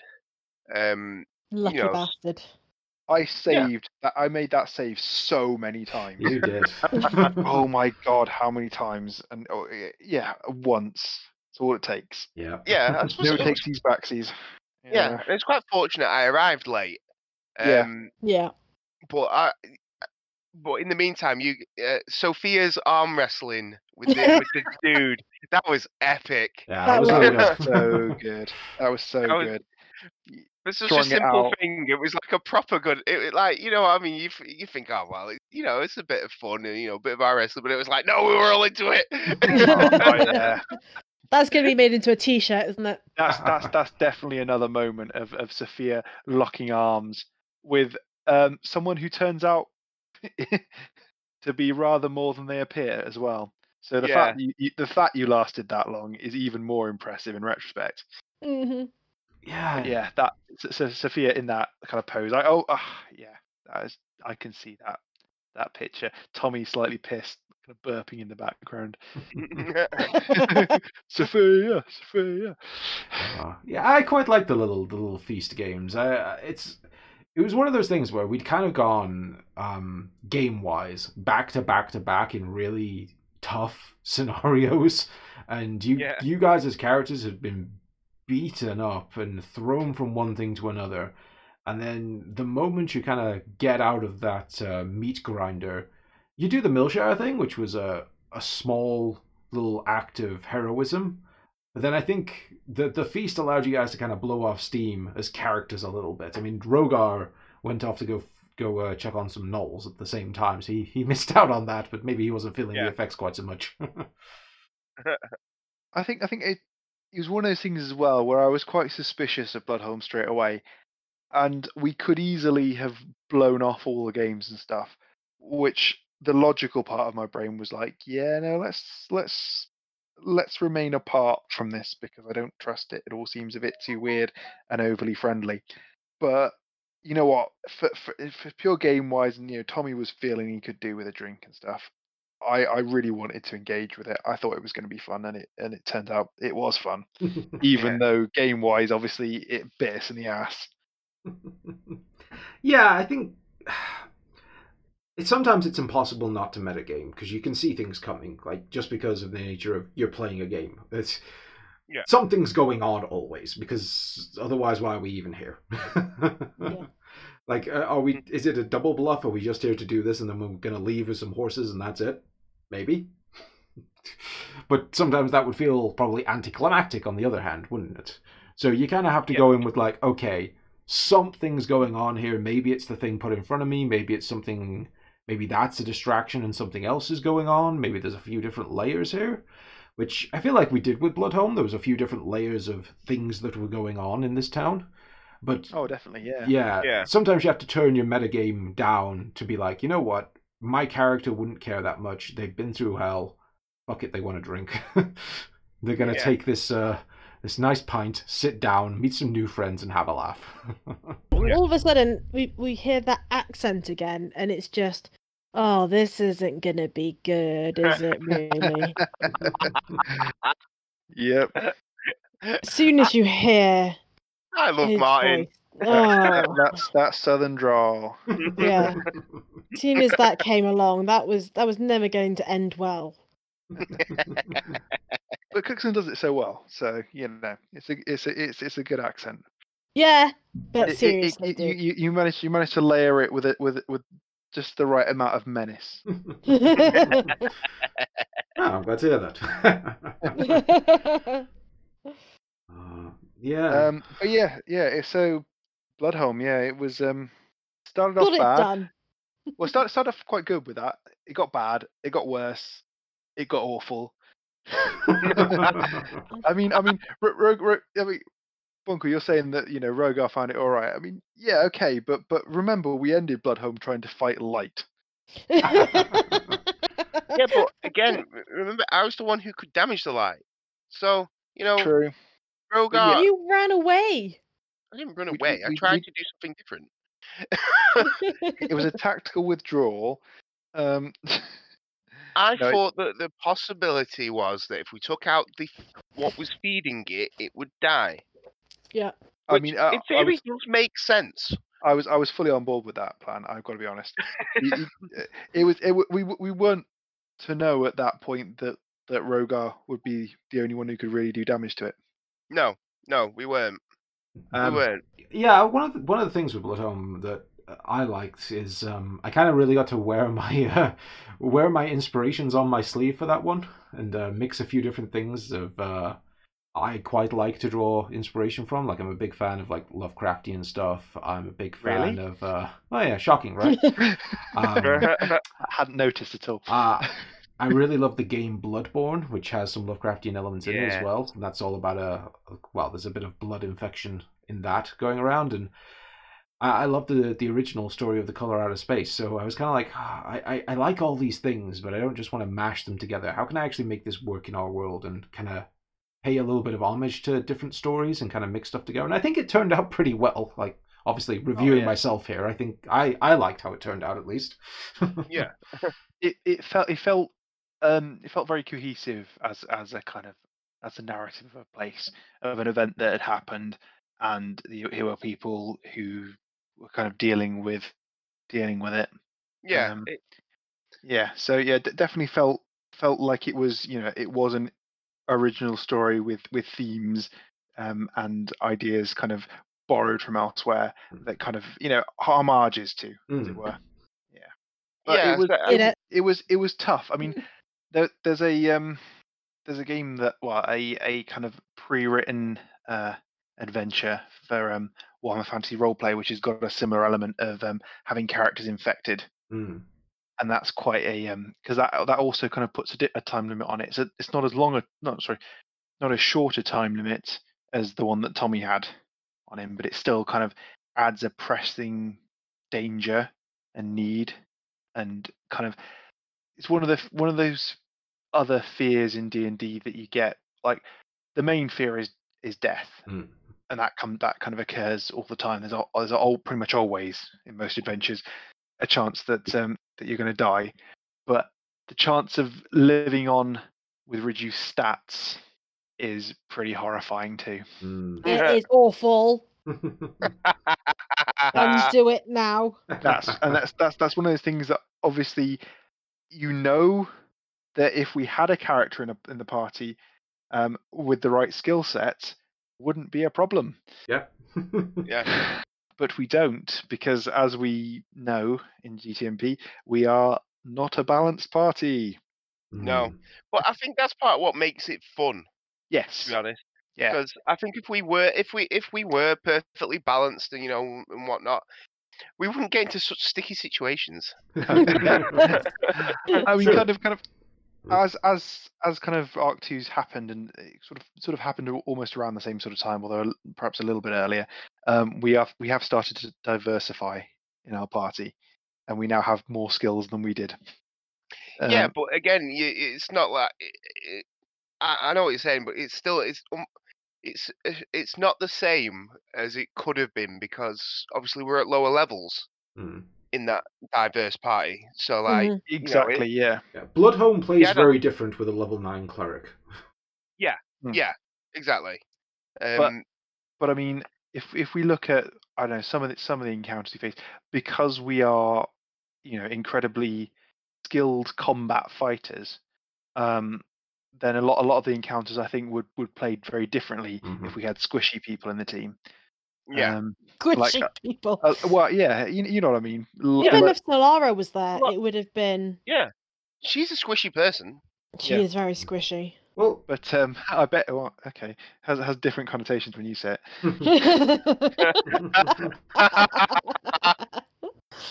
Um, but yeah, you like for example, I'm- I'm just I just fired up um, roll twenty, and the the picture that's that's on screen at the moment is the battle map from um from the big fight in like the throne room of the fortress. Mm. I'm thinking with squishy characters in there. I mean, it was tough for us as combat characters.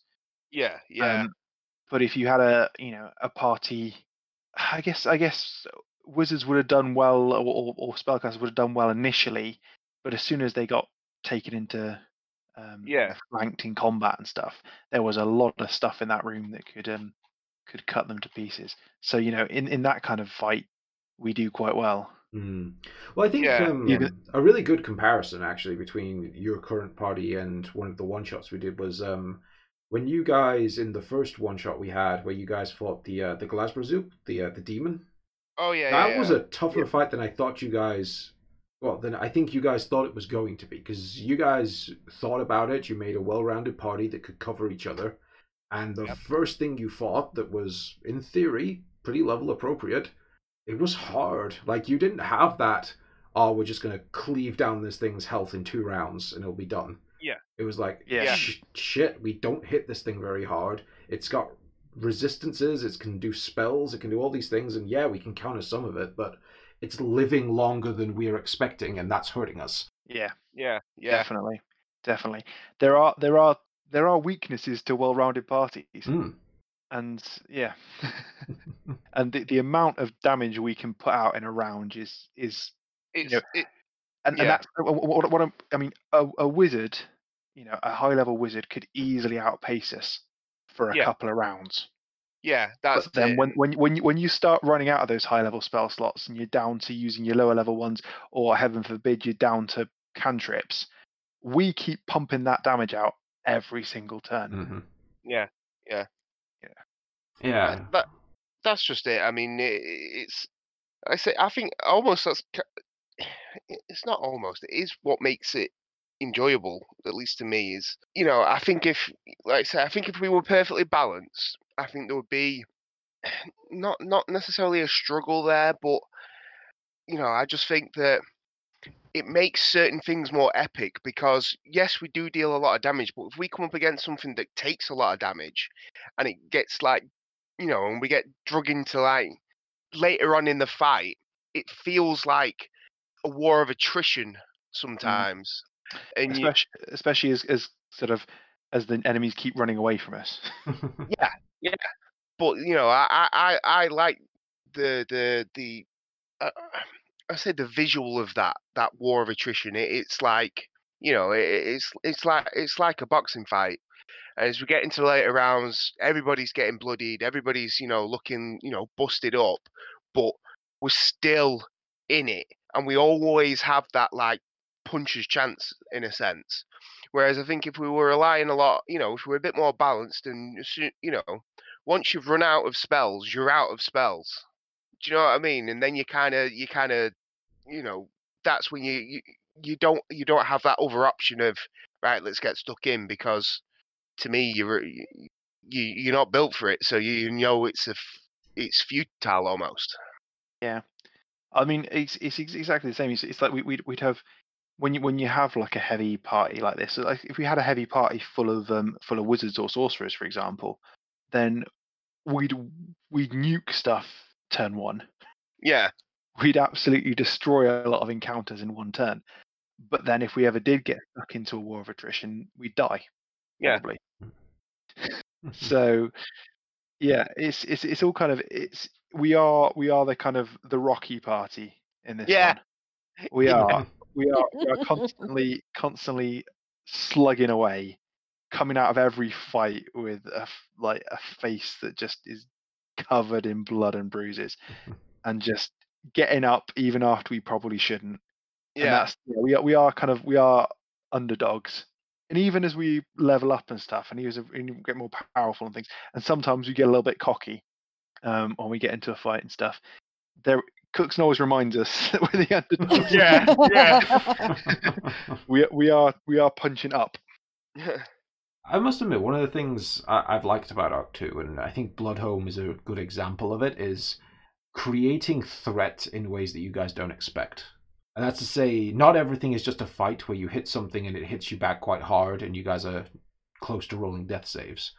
I think we've done, uh, just as a group, I think we've done well in creating tension out of, as you say, like some things have had time limits that you've not expected. There's been disease elements of things. You've been running out of power in different ways. You've been getting manipulated. You've been getting broken down in ways that you can't just punch your way out of. And I think that's been, I think that's been good to differentiate from Arc One because I think Arc One had a lot more of you're gonna fight a big thing and maybe you'll win, maybe you'll lose, and there's a tension to that. But eventually, you get to the point where I throw something at you that just hits you and kills you in one hit, and that's no. Sure, you can make a dramatic moment out of that, like depending how it's set up, but it if it happens unintentionally, it can be a bit uh, lackluster. So I think, Well, that's yeah, the, yeah. this twist on it, I think, I personally think is working well. I think so. I think it's it's nice. It's it's a good way to play, as you say. You like the um the kind of mid mid level characters that we we're kind of getting into now, and that's that's a good way to do it to mix it up. Because when you are a low level character, it's very difficult, you know. And and certainly in the early days as well, we weren't as experienced to know know how to deal with these kind of things. So um yeah, as we as we kind of level up, you know, we can keep hitting harder stuff, but it's nice to have it mixed up a little bit as well. Um, and it makes it makes more sense when you are lower level. There's, there's you know that's pretty much what you do. You play to your strengths, but now there are a lot more options, Hmm. and we have more more equipment and more th- more ways of dealing with things as well. And there's more to think about in a fight or in a situation that isn't necessarily a fight. Yeah, I mean, I ha- I do enjoy throwing your uh, typically asocial characters into social environments just to see what happens. We're just not sociable people. Full stop. It's not our characters. We're just, that's, that's just, just us. Just a bunch of miserable cunts. Yeah, No, that's um, that's why we all live so fucking far away from each other. Yeah. And yet, and yet, even though we live so far away from each other, you, you you're my friends. I haven't bothered making any other ones. Um, no, it's, it's it's it is a bit of that, and it's a little bit like I guess we all made our characters in in isolation for this first one, and we all made a character and just kind of assumed, oh, someone else will be the spellcaster, or someone else will be the face of the party. I'm going to make this character, and we'll see what happens. And yeah, Yeah. I mean, I think with with the the one shot, we definitely tried to be better, and every single time we do a one shot, we always experiment with like loads of different characters and voices and and backgrounds. But then we keep coming back to the hitty cat gang. I'm like, oh, I really wish I had my charisma for this. What- Yeah. one, one, one of the things that is fun, I'm sure, for listening to GC, GTNP, or at least I hope it It's is certainly one of the things I found fun when I was listening to the Dreamlands and stuff, is that, yeah, you, you throw us uncharismatic characters into social situations. And that's part of, that is a big part of D&D, Hmm. and we we are very not good at it. And when just occasionally when we when we make like you know we, we get to have fun with a one shot and we create some random characters that we don't have to live with forever, but we get a chance to play. We always have a bit more charisma, and it's Yeah. always nice to be able to do something in those situations. And yeah, I, I I feel exactly what Flo was saying. Then you come back down again to being Tommy. I love being Tommy, but God, I really hope we don't have to talk. Yeah, I, Bloodhome was a lot of fun for me. I say, I, I think having a little self-contained thing that gave you guys a clear focus was cool, and I'm glad you guys enjoyed it as much as I did, even with the, the fight at the end being very difficult for, you know, a bunch of different reasons. Yeah. um, it was yeah. It, it it felt like we got to give our main characters the same kind of experience of as of a one shot almost. Yeah, You know, it was yeah, which which is which is quite nice.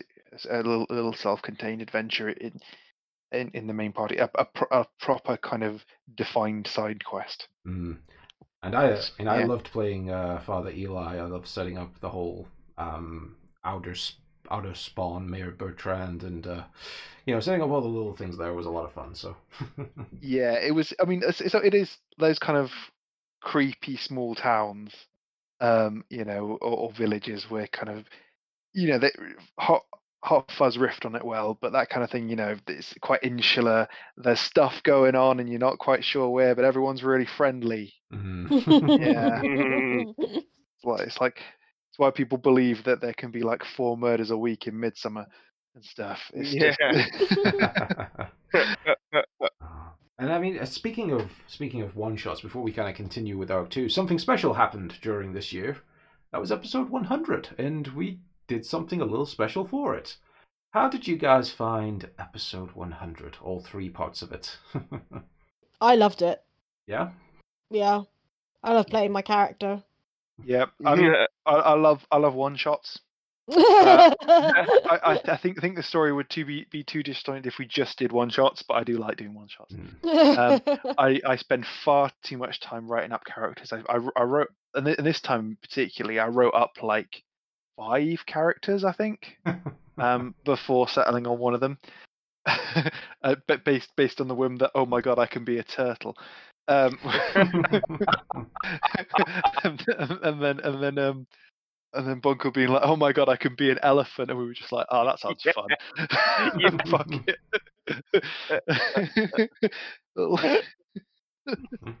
and that that was that was it really. Um, and then how do how do I play a character that that's kind of re- surprisingly, uh, I, I maybe blow my own trumpet a little bit, but but reasonably deep and um, established and and not not actually that funny for a character that you know on the outset seems pretty funny. Yeah. he's, he's a he's a he's a anthropomorphized turtle who is a barbarian and a bard. Well, that just seems silly, but I tried to tried to play it straight, and I hope it worked. I think it did. I, I really liked Atlas. I thought he was a good character. I liked uh, all three of your characters for the one shot. To be honest, I thought they they played well together. I think they came across as a group that had been together for a while, which is credit Yeah, to you that guys. was- yeah, that was quite difficult. I was like, what's her backstory exactly? Yeah. Yeah. And it's just the fact that we were all good as well. Yeah. That, that, that was that was really interesting. For It's you, it was. yeah. It was difficult for me that.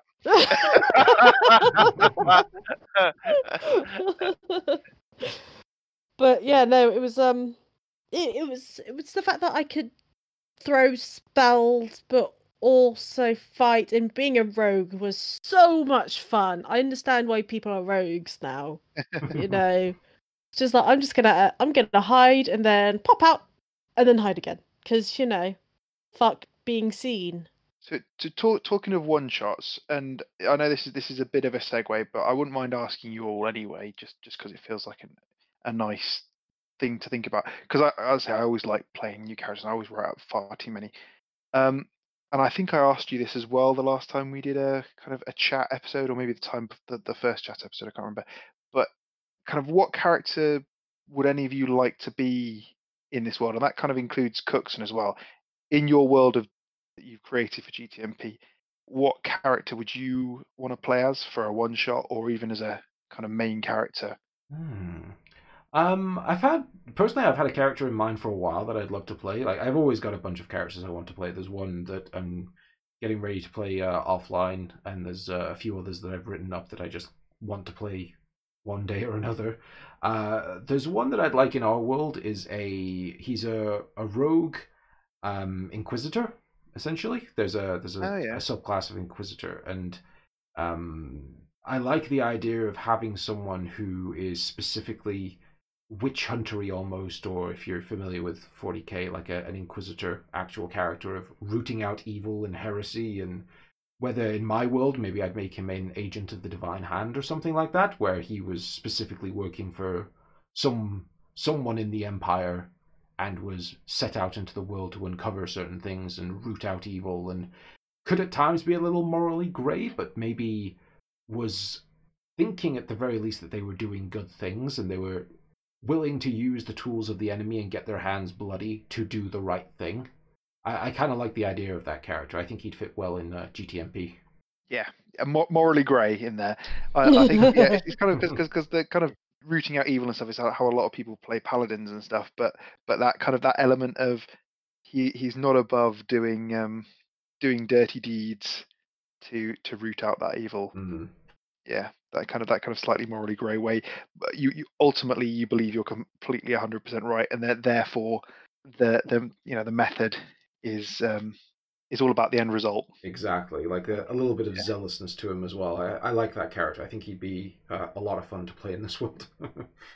Oh yeah, oh yeah. How about Any, you guys? anybody else? You guys? Elves, I think. Sorry. Well, because I'm being a fighter with like a few spells. I think I want to try more spells. I'm not going to go full out like wizard or anything like that because that's just way too many. Actually, no. What's the word like? Wizard. Would wizard be the worst? Because they have to learn their spells at least, whereas Wizards have So- the, the most options for spells, and they can add to Yeah. their spells by picking up scrolls and like writing them into their Yeah. spell book. So you do you end up with a hell of a lot of spells that you kind of have to pick and choose of what you want to use and when's best to apply them with your spell slots and that. So that I'd say they probably are the most they're the most like admin intensive to play because you could be like, oh sh- shit, I used my spell slot for this, where I should have used it for this, and ah, what have I got ready today? And oh, I need to hunt down some scrolls because I really want this spell, but I couldn't pick it on a level up. Like, there's a lot more like focus around how you acquire all your spells. But they're, they're really cool to That- play. But it, yeah, yeah. that's way too much for me. I mean, I would I'd, something light. sorcerer's what's great for that. Sorcerer, yeah, yeah. yeah, Let's go with that or something. You know. Or bards. Yeah. Bards. Are, bards are really. I mean, I, I- don't get me evangelizing about bards, but um, We know you love a bard. but, but but bards are super unrelated, uh, un, underrated casters. Bard Street Boys. Yes, one day, one day, a full bard party. Um, but yeah, it is. uh, it- again, it's it's another one where you, where you've kind of got options, but it's not it's not the same level as a as a wizard. Or you could try a paladin where you've got like a few, Yeah, and you can still you can still hit stuff when you run out of spell slot. but I could be a good paladin and, and yeah. could be a good paladin. Mm. most paladins are good. It's just it's just like I just went full born evil. well, so what, what about you, Bunkle? What would you want to play as? What I wa- so I, I, I was saying in terms of if I was to change my character, or as if or as if like we were to do a new one shot in this world. Uh, say, say let's say, say say for your case, a new one shot because um, or or or say Rogar died. One one of those examples, not necessarily, not not necessarily, or or carrying on somewhere in this world, but not necessarily on the same quests. Yeah, yeah. Um, you see, it's it's kind of hard because what I know what I I, I, I I'm I, I'm very vanilla. I like hitting things and I like hitting them quite hard, you know, and uh, that that that's just kind of what I do. Um, and like any video game that I play, I always get to it and I think, oh, you know what, I'm gonna I'm gonna do something different. I'm gonna focus on spells, and I never do. I just become I just I just build a tank. That's what I do because I and, and it's mainly because I'm pretty I'm pretty bad at playing a lot of ga- you know playing games and I, I need to you know be able to survive a lot so that I can you know actually uh, not die in every encounter. um, so I think uh, in terms of that, I've almost played my ideal character, of, you know, i- i- in this world, and that was Dick. Um, Mm. or or even um, like a mix of him and Rogar, because the, as as you know we've already said. I mean, Ro- Rogar's uh, gaining insanity is um has benefited my role play. uh, So, you know, so you- so you're, you're, say, you're saying you'd play as a Palabarian then? yeah, but I, like, yeah, in a way, like, I mean, I, I try I, I I try and bit, you know, I almost base everything I do, you know, and a lot of what I try and say and whatnot co- comes out of, you know, I've I've heard it in movies or you know, it's like I I, I cut the odd wrestling promo and stuff like that. So you know, I think I probably would play some kind of, you know, s- some kind of barbarian and you know, and just hit stuff really hard. You know, it's if you got a, if you got a, if you got a few uh, spell slots of uh, divine smite in there, it's not, you know, that's going to help out a bit, isn't it? You know what I mean? So I, I, I, thi- I, think, I think I'm kind of, I think I've kind of found my niche. the only thing that I would like to do is I'd like to play a kobold. I just would. oh, Do really? you know? Do you know what? I I was. think thi- that'd be hilarious. I think it would be hilarious too. I was thinking about a kobold. It was one of my characters for, when I was writing this up. If t- plus, I think you get pack tactics, don't you? If, if you're kobolds. I forget what Oh, I get don't- I- now. Um, I know goblins get Fury of the Small. I forget what uh, kobolds get when they're uh, actual characters. Something Well, fun, they should sure. get something. Yeah, they, they'll get something. I, the idea of playing a kobold who was a um a zealot barbarian, which are the types of barbarian that are so angry they don't die. I would absolutely love to play Yeah. a kobold who was just too angry to die. yes, that is amazing. Oh, that that would be a hilarious character to play, definitely. Uh, Yeah, I, I thought it'd be yeah. I was thinking of it because a bit of a tribute to the um the kobold party cave, but um just Well, yeah. the thing that- is, I mean, if if we're writing it into this world, he could have been somebody. He could he could be from the party cave. well, You I, could I, go I, there. I love the idea that like you know two caves down there was actually a kobold party going on.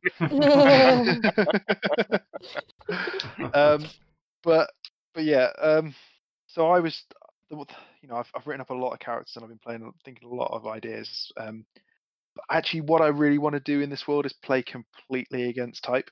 So I I would I would like to play a wizard. yeah. Yeah, Oh, all think it- the effort. I know, I know, and that's and that's largely it's not just against type in like against type in GTNP. It's like Bunkle. I'm very similar in this fact that if I'm playing a video game, I generally like to hit stuff. I also like to be, as as we've already previously discussed, the kind of the what I love about Tommy is that kind of human underdogness. You know, he's just a regular dude with some guns. I Yeah. always like those kind of characters. Those kind of this is a regular dude. He's in a fantastical world where fucking gods are trying to kill him, and he's just trying to make his way through it.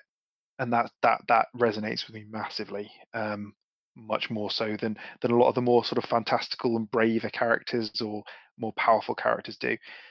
So, just once, I'd like to spin it on its head and be like, you know, no, this time I am, I am the wizard. I have all the power. I have all the spells. I'll have to do all the work to go with it, and I'll have to be pretty. Um, it's a different kind of brave because I can't just just hide behind a shield or hide behind a stupid amount of hit points. Um, I'll have to cast shield instead, or I'll have to um have to use my use my brain. Because the, the the fun thing is, and I think what's what's come out of GTNP for me that I've really learned is that there are a lot of ways to approach it that you, in D and D that you can't really do in a video game, and kind of even more so now we've been playing it kind of week in week out. There's a lot of things you can do and a lot of ways you can approach situations if you have the tools to do that to flip it completely on its head. And wizards have a lot of those tools. Do. Uh, now let's keep Cookson on his toes. So you know, um, there are there are some some fun things you can do that completely change the course of events, and it might be fun to just try it out for a bit. I don't know if I'd do it for a full campaign. If Tommy died, maybe. Tough though. Mm. But certainly, certainly for a one shot or maybe as a recurring character. I don't know. We'll we'll we'll see what happens. But um, yeah, wizard wizard is kind of it's my it's the, the class that scares me the most. yeah, me too. Me too. Um, so so fuck it, let's give it a go. Um, but yeah, Nah, y- y- nah, you, nah, you, nah. you, you, you'll you'll know that a- any day I'd play another bard. Um, but do you know what the problem with playing another bard is? I don't think I could top Kurt. yeah. I don't think I could be a better bard than Kurt. So, uh, or, or or have a better idea for a bard. Yeah, I know what you mean. Interesting. Fucking love Ah, it was cool. Yeah. and he's back on Team Rogar. Well, and Kurt's on Team Uh, Kurt. yeah. I mean, the, T- Team Rogar is, is kind of like a lot of people playing their own game. It's um, yeah, exactly. yeah, t- Team Team Rogar is a little bit like um, oh, what's it called? Um, like the um the the longest yard, the cons before they actually get any kind of semblance of working together. Mm, I know what you mean. everyone out for themselves. Yeah. Uh, yeah, I mean, before before we run back, I, I did want to just finish on the uh, the episode 100 thing. Was I, I I really enjoyed the end of it. I, I liked the fight with Illustra, and I liked the the reveal of Karnak as a returned villain from uh, times long past. I I enjoyed that ending. Hope you guys enjoyed the fight because it was, uh, I think, probably one of our more difficult fights to play. Oh my god. Yeah. Running, just I- I- running. I am glad I missed that fight. Uh, Oh god. Li- l- listening back when when Karnak reveals himself, I was just like, oh fuck. that, that that was that was a proper little proper proper fangirl moment for me a little bit there. I don't normally get them. I'm normally quite jaded to that kind of stuff, but I was like, Yeah. oh, yes, this is going to be interesting. Oh, and it's not my problem. No. uh, but look who's made it my problem. you are so welcome. Yes. Um, but but yeah, that that fight. I tell you what, it's that fight and and the fight the, the, the sort of the next big fight. Um, next big fight, I guess the the the fight in the throne room. Um, you know, it really kind of brings home the importance of cardio. It does. Cardio and counterspell, two uh, very important things that uh, Yeah. when you don't have. In both of those fights, my characters were pretty useless. Mm. I mean, um, in the one shot, I did deal the kill, but only after I kept chasing the motherfucker for days. Because I only had 25 feet. I know it's only five feet less, but it seemed like a lot. Yeah. Um, and then and then with the like with the throne room, I'm like, yeah. So someone doing something on the other side? No. Okay, I'm just gonna keep behind the gas, Mm. basically. Do you know what? I am I'm so pleased we kept Archpriestess Lauren alive. Damn close. you know, because because because I feel like it wasn't it wasn't a, a foregone conclusion that she'd die necessarily, but I also felt like it wasn't wasn't particularly on the cards that she'd survive either. Mm. One of those things a, little bit like um a little bit like running for Valmin, whether we could get to in time. Um, you know, he, there was a good chance she was going to die, Yeah. I mean, I think. and Oh, and we kept her alive. And I, I feel like that that that was more for um more for kind of Atlas's sake, really, because you know he he would have been well pissed off if other people had died and he hadn't, Mm. because that kind of meant he didn't do his job. Yeah. I mean, I hope. Um. I hope finally facing off against an illuminated lived up to the hype, as it were. took took a long yeah. road to finally fight one of them one on one, and uh, Mhm. yeah. It was it was kind of it was kind of the the close close to being the perfect boss fight, really. Hmm. um, in terms of that it was it was tough enough, but we could do it, but kind of only just, you know. Mm. There were there were it was it was it was on a knife edge for so long, and I remember recording that um, Rogar reacts to it um, for our um, Patreon. yeah. You just re re-listening to it again with with um with with you guys. It was just a case of back and forth, back and forth. The power is with her. The power is with us. The power is with her Yeah. yeah, it just kept switching up, and it's like, oh, now now we're fucked. Oh, oh, now now we might do it. Oh, now we're fucked again. Yeah.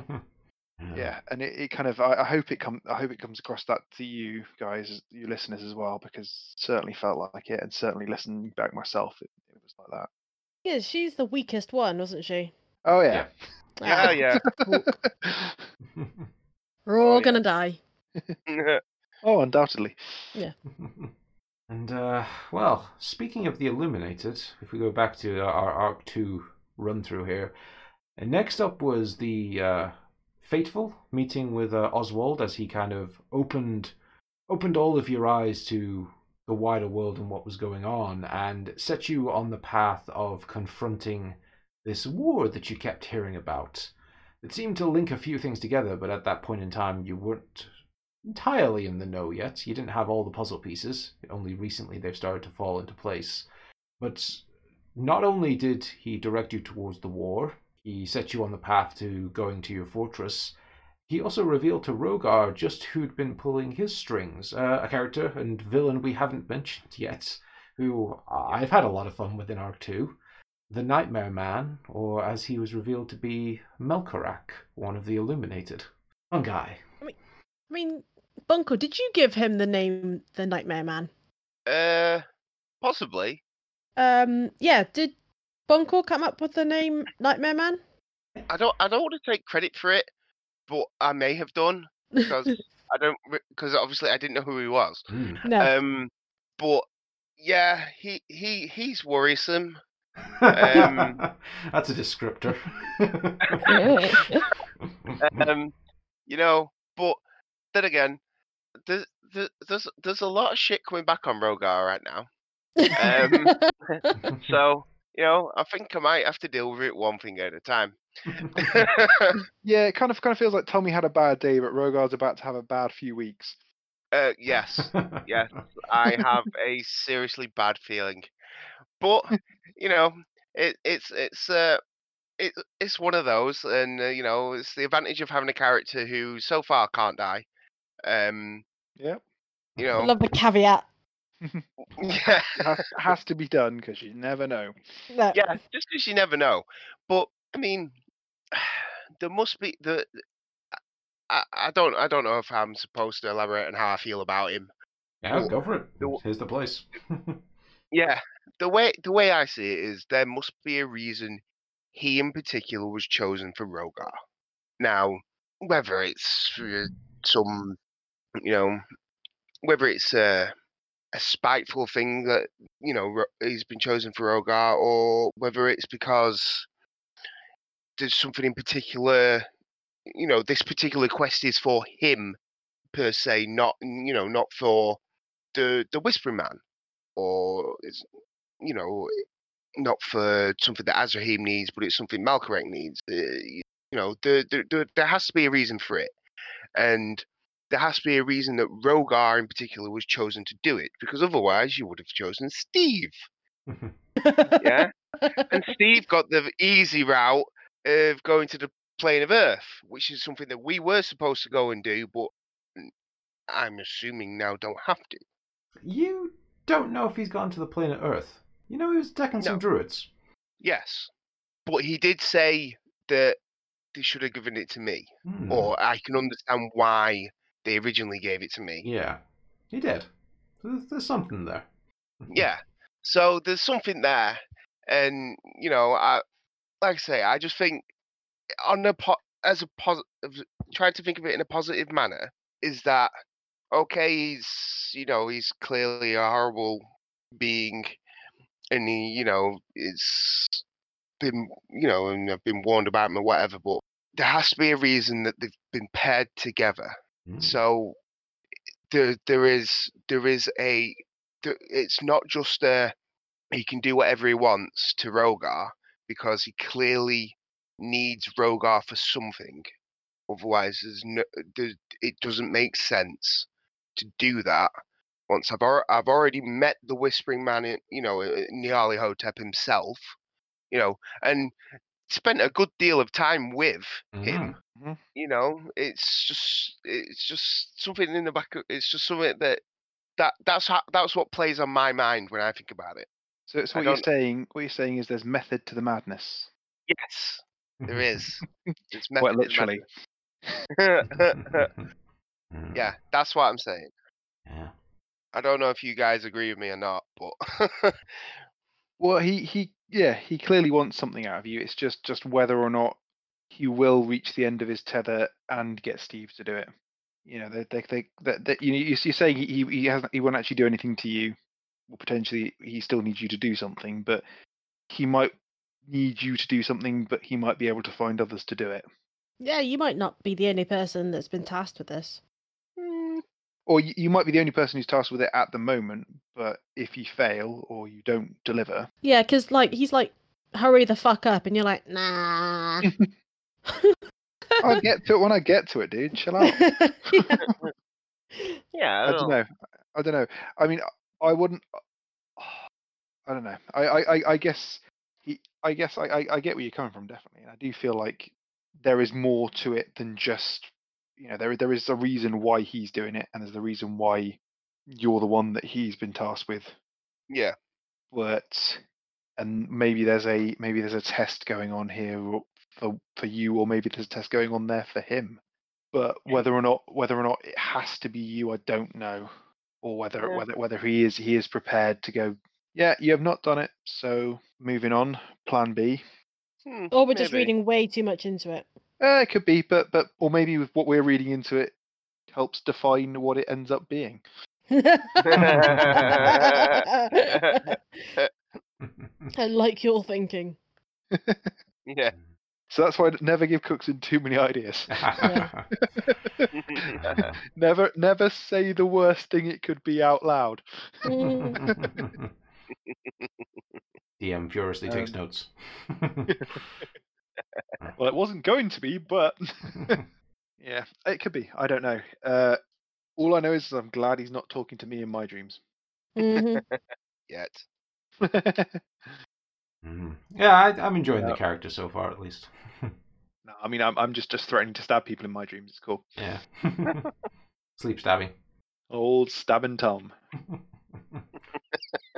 uh, which I think kind of neatly leads us on to the, the most recent part of Arc 2, which has been Rogar getting reunited with uh, Lysandra Martin, which starts to form his little cult up.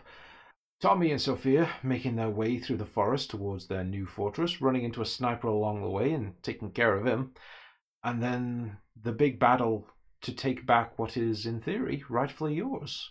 Which, that was a, a tense one. I, I, I didn't know how tense it was going to be when it started, but uh, I had fun with uh, the Fate Weaver. Fucking Fate Weaver, man. Fucking Cloud Kill. Yeah. I'll tell you what, Cloud Cloud Kill is is is not the world's best spell, but it is an awful spell against us when you've set it up in an arena. Yeah. With a corridor. hey, you guys decided to stay in the corridor. That's not my fault. Oh, Unless if Solara had run through it, she might have just died. Yeah. yeah, she, she would have died. Poor Jeff. Oh, Oh, poor Jeff. Jeff. Poor Jeff. Yeah. So close to being a person. If if any of you listening right now would like to be killed on GTNP,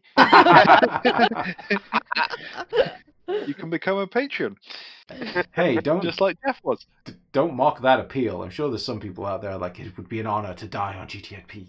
I, I, I, I you know. Let's maybe kill one day- Steve now. Paul, Paul, Paul, Paul is is on there. He is Exactly. Let's kill him. he is a tower. How, how do you kill a tower? I mean, that's Oh, not yeah, light, that's I suppose, but Where there's a will, there's a kill. I mean, you know, you know the one the one great thing about the color out of space that we fought is that after that, everything's fair game. You know, yeah. yeah. You fought light. You can fight anything. yeah. I like the I like being a I like making a, a con the concept of light terrifying. That was uh, just a It wonderful is, yeah, boss I- fight. but but I also also like you know it doesn't have to bleed for us to kill it as well. So we we proved Predator wrong. yeah. yeah, I mean, oh, I I had such fun when I finally got to use Circle of Death on you guys as well. That that's a good spell. It's, That's not a good spell. oh, it's It's, it's a great spell to cast. I mean, how ah. many times did Tommy die?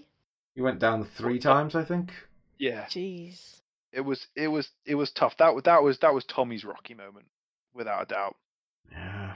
It was like or, or, or Tommy's Captain America moment. You know, I could do this all day. Leaking blood. Oh, we had cleric Rogar. It was fine. We did. We had Yeah. we had Rogar Rogar bringing the heals. Mm. And to be fair, if that room hadn't been cleared out a bit earlier, that that uh, Tommy going down multiple times could have been a hell of a lot more dangerous. All it Oh, takes is one skeleton just to stab you because it's under commands to kill everyone. Yeah, it was. It was. I mean, if he if he just stayed in one fucking place, we'd have we'd have cleaned him out quite quickly. But the fact he could just bait and switch us all the time, Mhm, uh, that that is that is our a real weakness of our party mhm. is people who can nope the fuck out of a fight.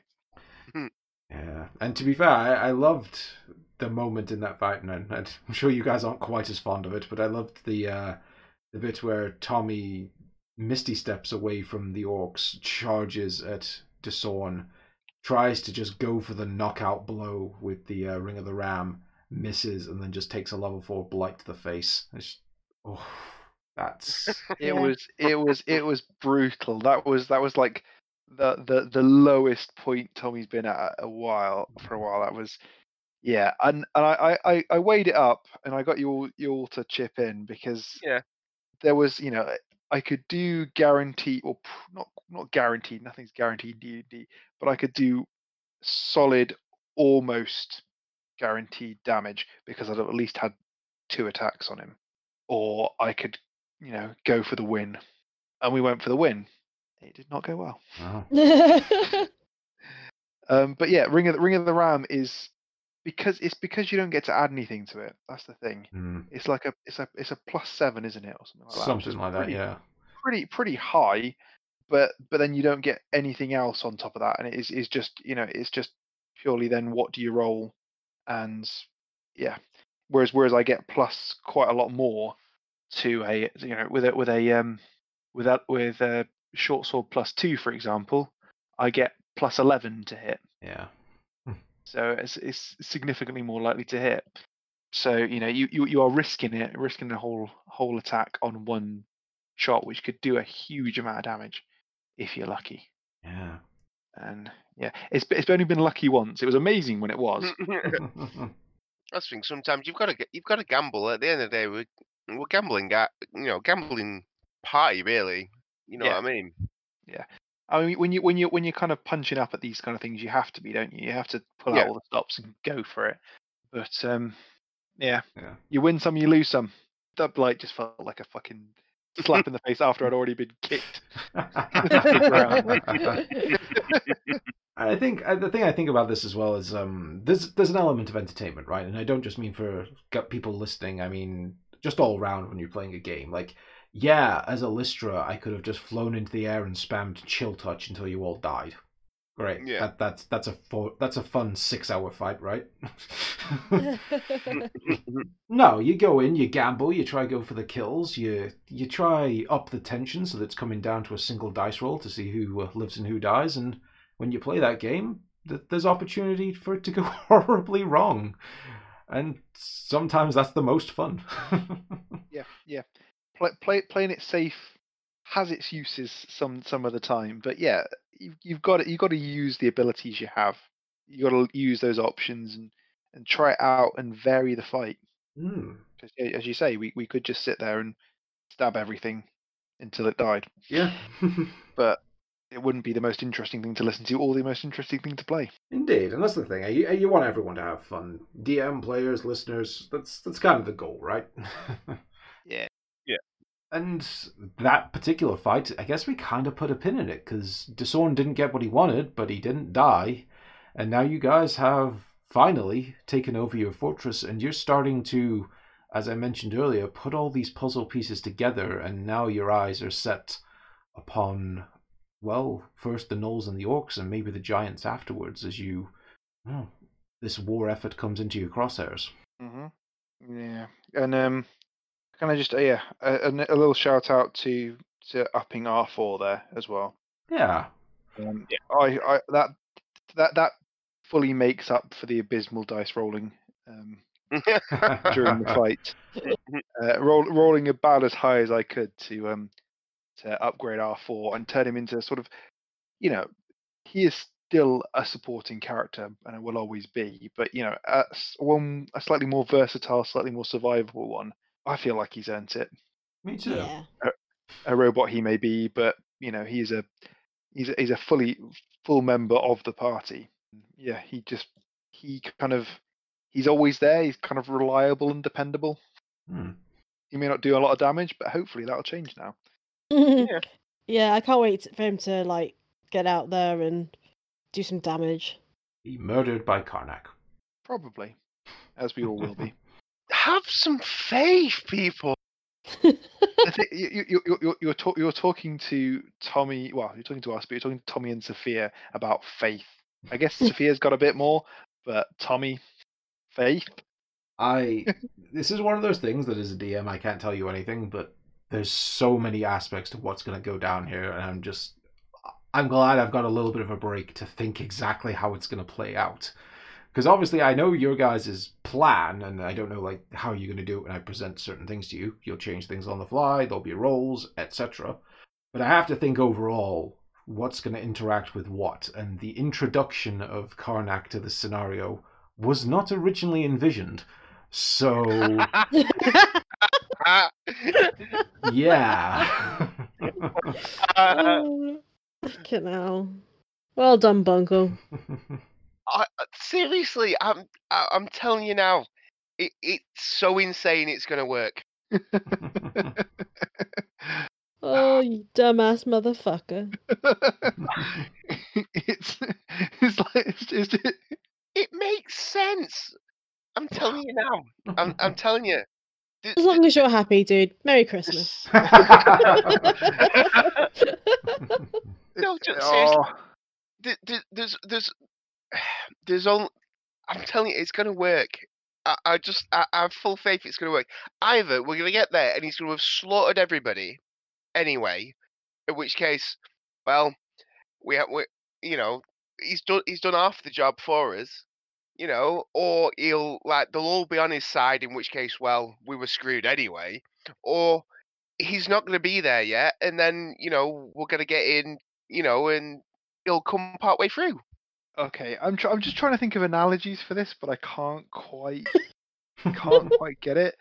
I don't know you, you you- you kind of you kind of you got this idea that you want to sneak into somewhere to do something, and then some you get a text off a dude who want who dude who's like twice the size of you, and would crush you like a bug, and you go, yeah, fam, I'm down, I'm down. Let's square up, right?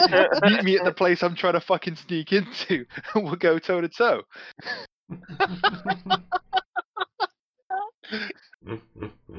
Uh, yeah. yeah. yeah. That's what you can say about that, really, isn't it? but but I mean, I I love your optimism, dude. I really do, and um, I I I honestly I am. I hope it turns out the way you think it will. Look, I'm telling you, right? We all know who we all know who the Punisher is, don't we? yep. Mhm. Yes. Did we all see the Daredevil Netflix series? Yep. Yes. Right. So the story of how his family dies, yeah, is they're at the park, and then they set, well, they set him up. They get three rival gangs to all meet in this park. They all start shooting each other. The family gets shot.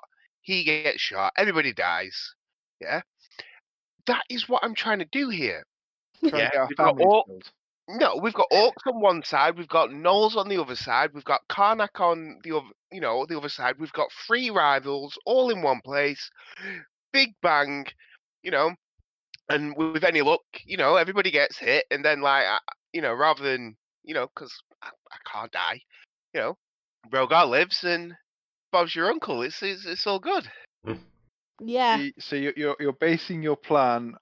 You, you know the guys who were setting this up weren't also in the park as well, just like chilling or wanting to kill someone as well. This is this is. What? It's gonna be fine, Matt. It's gonna be fine. We'll be fine. okay. Oh, We'll just- Cook, Cooks we'll has just- said he understood, right? Yeah, understanding and being on board with it are two very different things. He's on board with it. I've given him a new thing that he has to think about. Crap, Yeah, what the hell is Karnak going to do when he shows up in the middle of this shit? Um, cr- cr- credit where credit's due. Yes, it is always fun to give Cookson something new to think about. But generally, generally, it will and almost always does bite us in the ass. Especially when we give him thinking time. Hmm, You have to throw it at him like on the fly at the start of the episode. yeah. yeah, I have to hope. I, I can't be bothered to look something up or plan it out. Just go, yeah, sure, fine, whatever. Uh, Yeah, it's all I- good. It's all good. I, I, I have faith that you believe it's going to work, and a, a, a bit, a bit like I mean, we, we- we're throwing a bunch of like references in here, but a little bit like a 40k orc, right? For anyone who knows what 40k orc is, their tech is ass backwards and completely shouldn't work, but because they believe it will, it does. It's a little bit like your plans. Well, an interesting it will episode. work Let's just say that. you believe in it. Uh, that's that's that's all that's all I can ask for. You know, is I'm t- I've so got this. It's going to be interesting. Let, let's just yeah. Uh, I believe the uh, the secret subtitle to Arc Two was "You reap what you sow." Ah, well, I mean, that kind of brings us up to the present. I think that's been a pretty extensive chat through uh, what we've done so far this uh, year and a bit. Yeah. Gosh, Yeah, has it been year that long? Yeah, it has been. I mean, 2020. I guess as we started out to kind of bring it ra- back all the way back round to it, it's been a funny old year and kind of makes you think just how long we've actually been doing this for. Because as, as we said before, every week kind of feels the same. Hmm. uh, Two thousand years ago, when it was only April. You, uh, When we were- when we were young and svelte. yeah. I'll definitely agree with that one. Yeah. Before we realised what that walk to the commute every morning was doing for us. Yeah. Yeah. Oh, Uh, yeah. Well, yeah, I think that's been a pretty pretty good chat through everything. Hope you guys got to uh, refresh your memories, air out your demons. and uh, I hope people Uh, listening had fun with this as well. I mean, I'm kind of good to wrap this up. Yeah, I think so. And just just just just a, just a final thought. Um, thank you once again, Cookson, for writing such an impressively epic tale for us all to take part in, and also fuck you for all the shit you put us through every week. I accept both.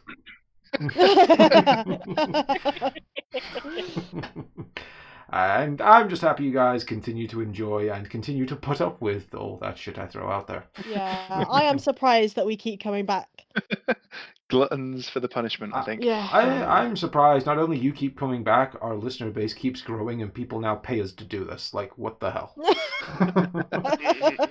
it's not where I thought we'd be at this point in time, but hey, there you go. Very grateful though. Very Very grateful. grateful. Very Very grateful. Mm. Yeah.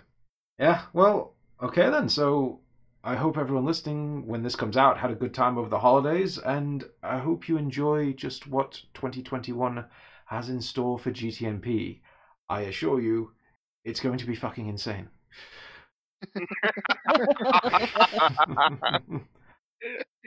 and with that, yeah, thank you for joining us, everyone. You want to join our Patreon? It's patreon.com slash GTNP. You want to chat to us? We're on Twitter. Twitter is uh, at Trees and No. My players are there with their player names and GTNP at the end of it. And we also have a WordPress website and a Facebook group, all at Gunpowder Trees and No Plots. And yeah, I think this week we're just going to say goodbye. And we'll see you when we return to the campaign. Bye, everyone. See you later. Cheers, guys. Happy, happy Bye. New Year. See ya.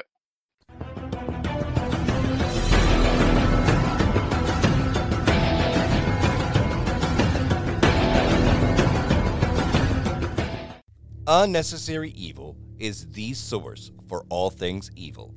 Whether it's tips to write a better villain or tips on how to be a better villain. Part of the Necropodicon Network. Necropodicon. Hard to pronounce, easy to listen. Thank you to Syrinscape for some of the music and sound effects you heard during this podcast.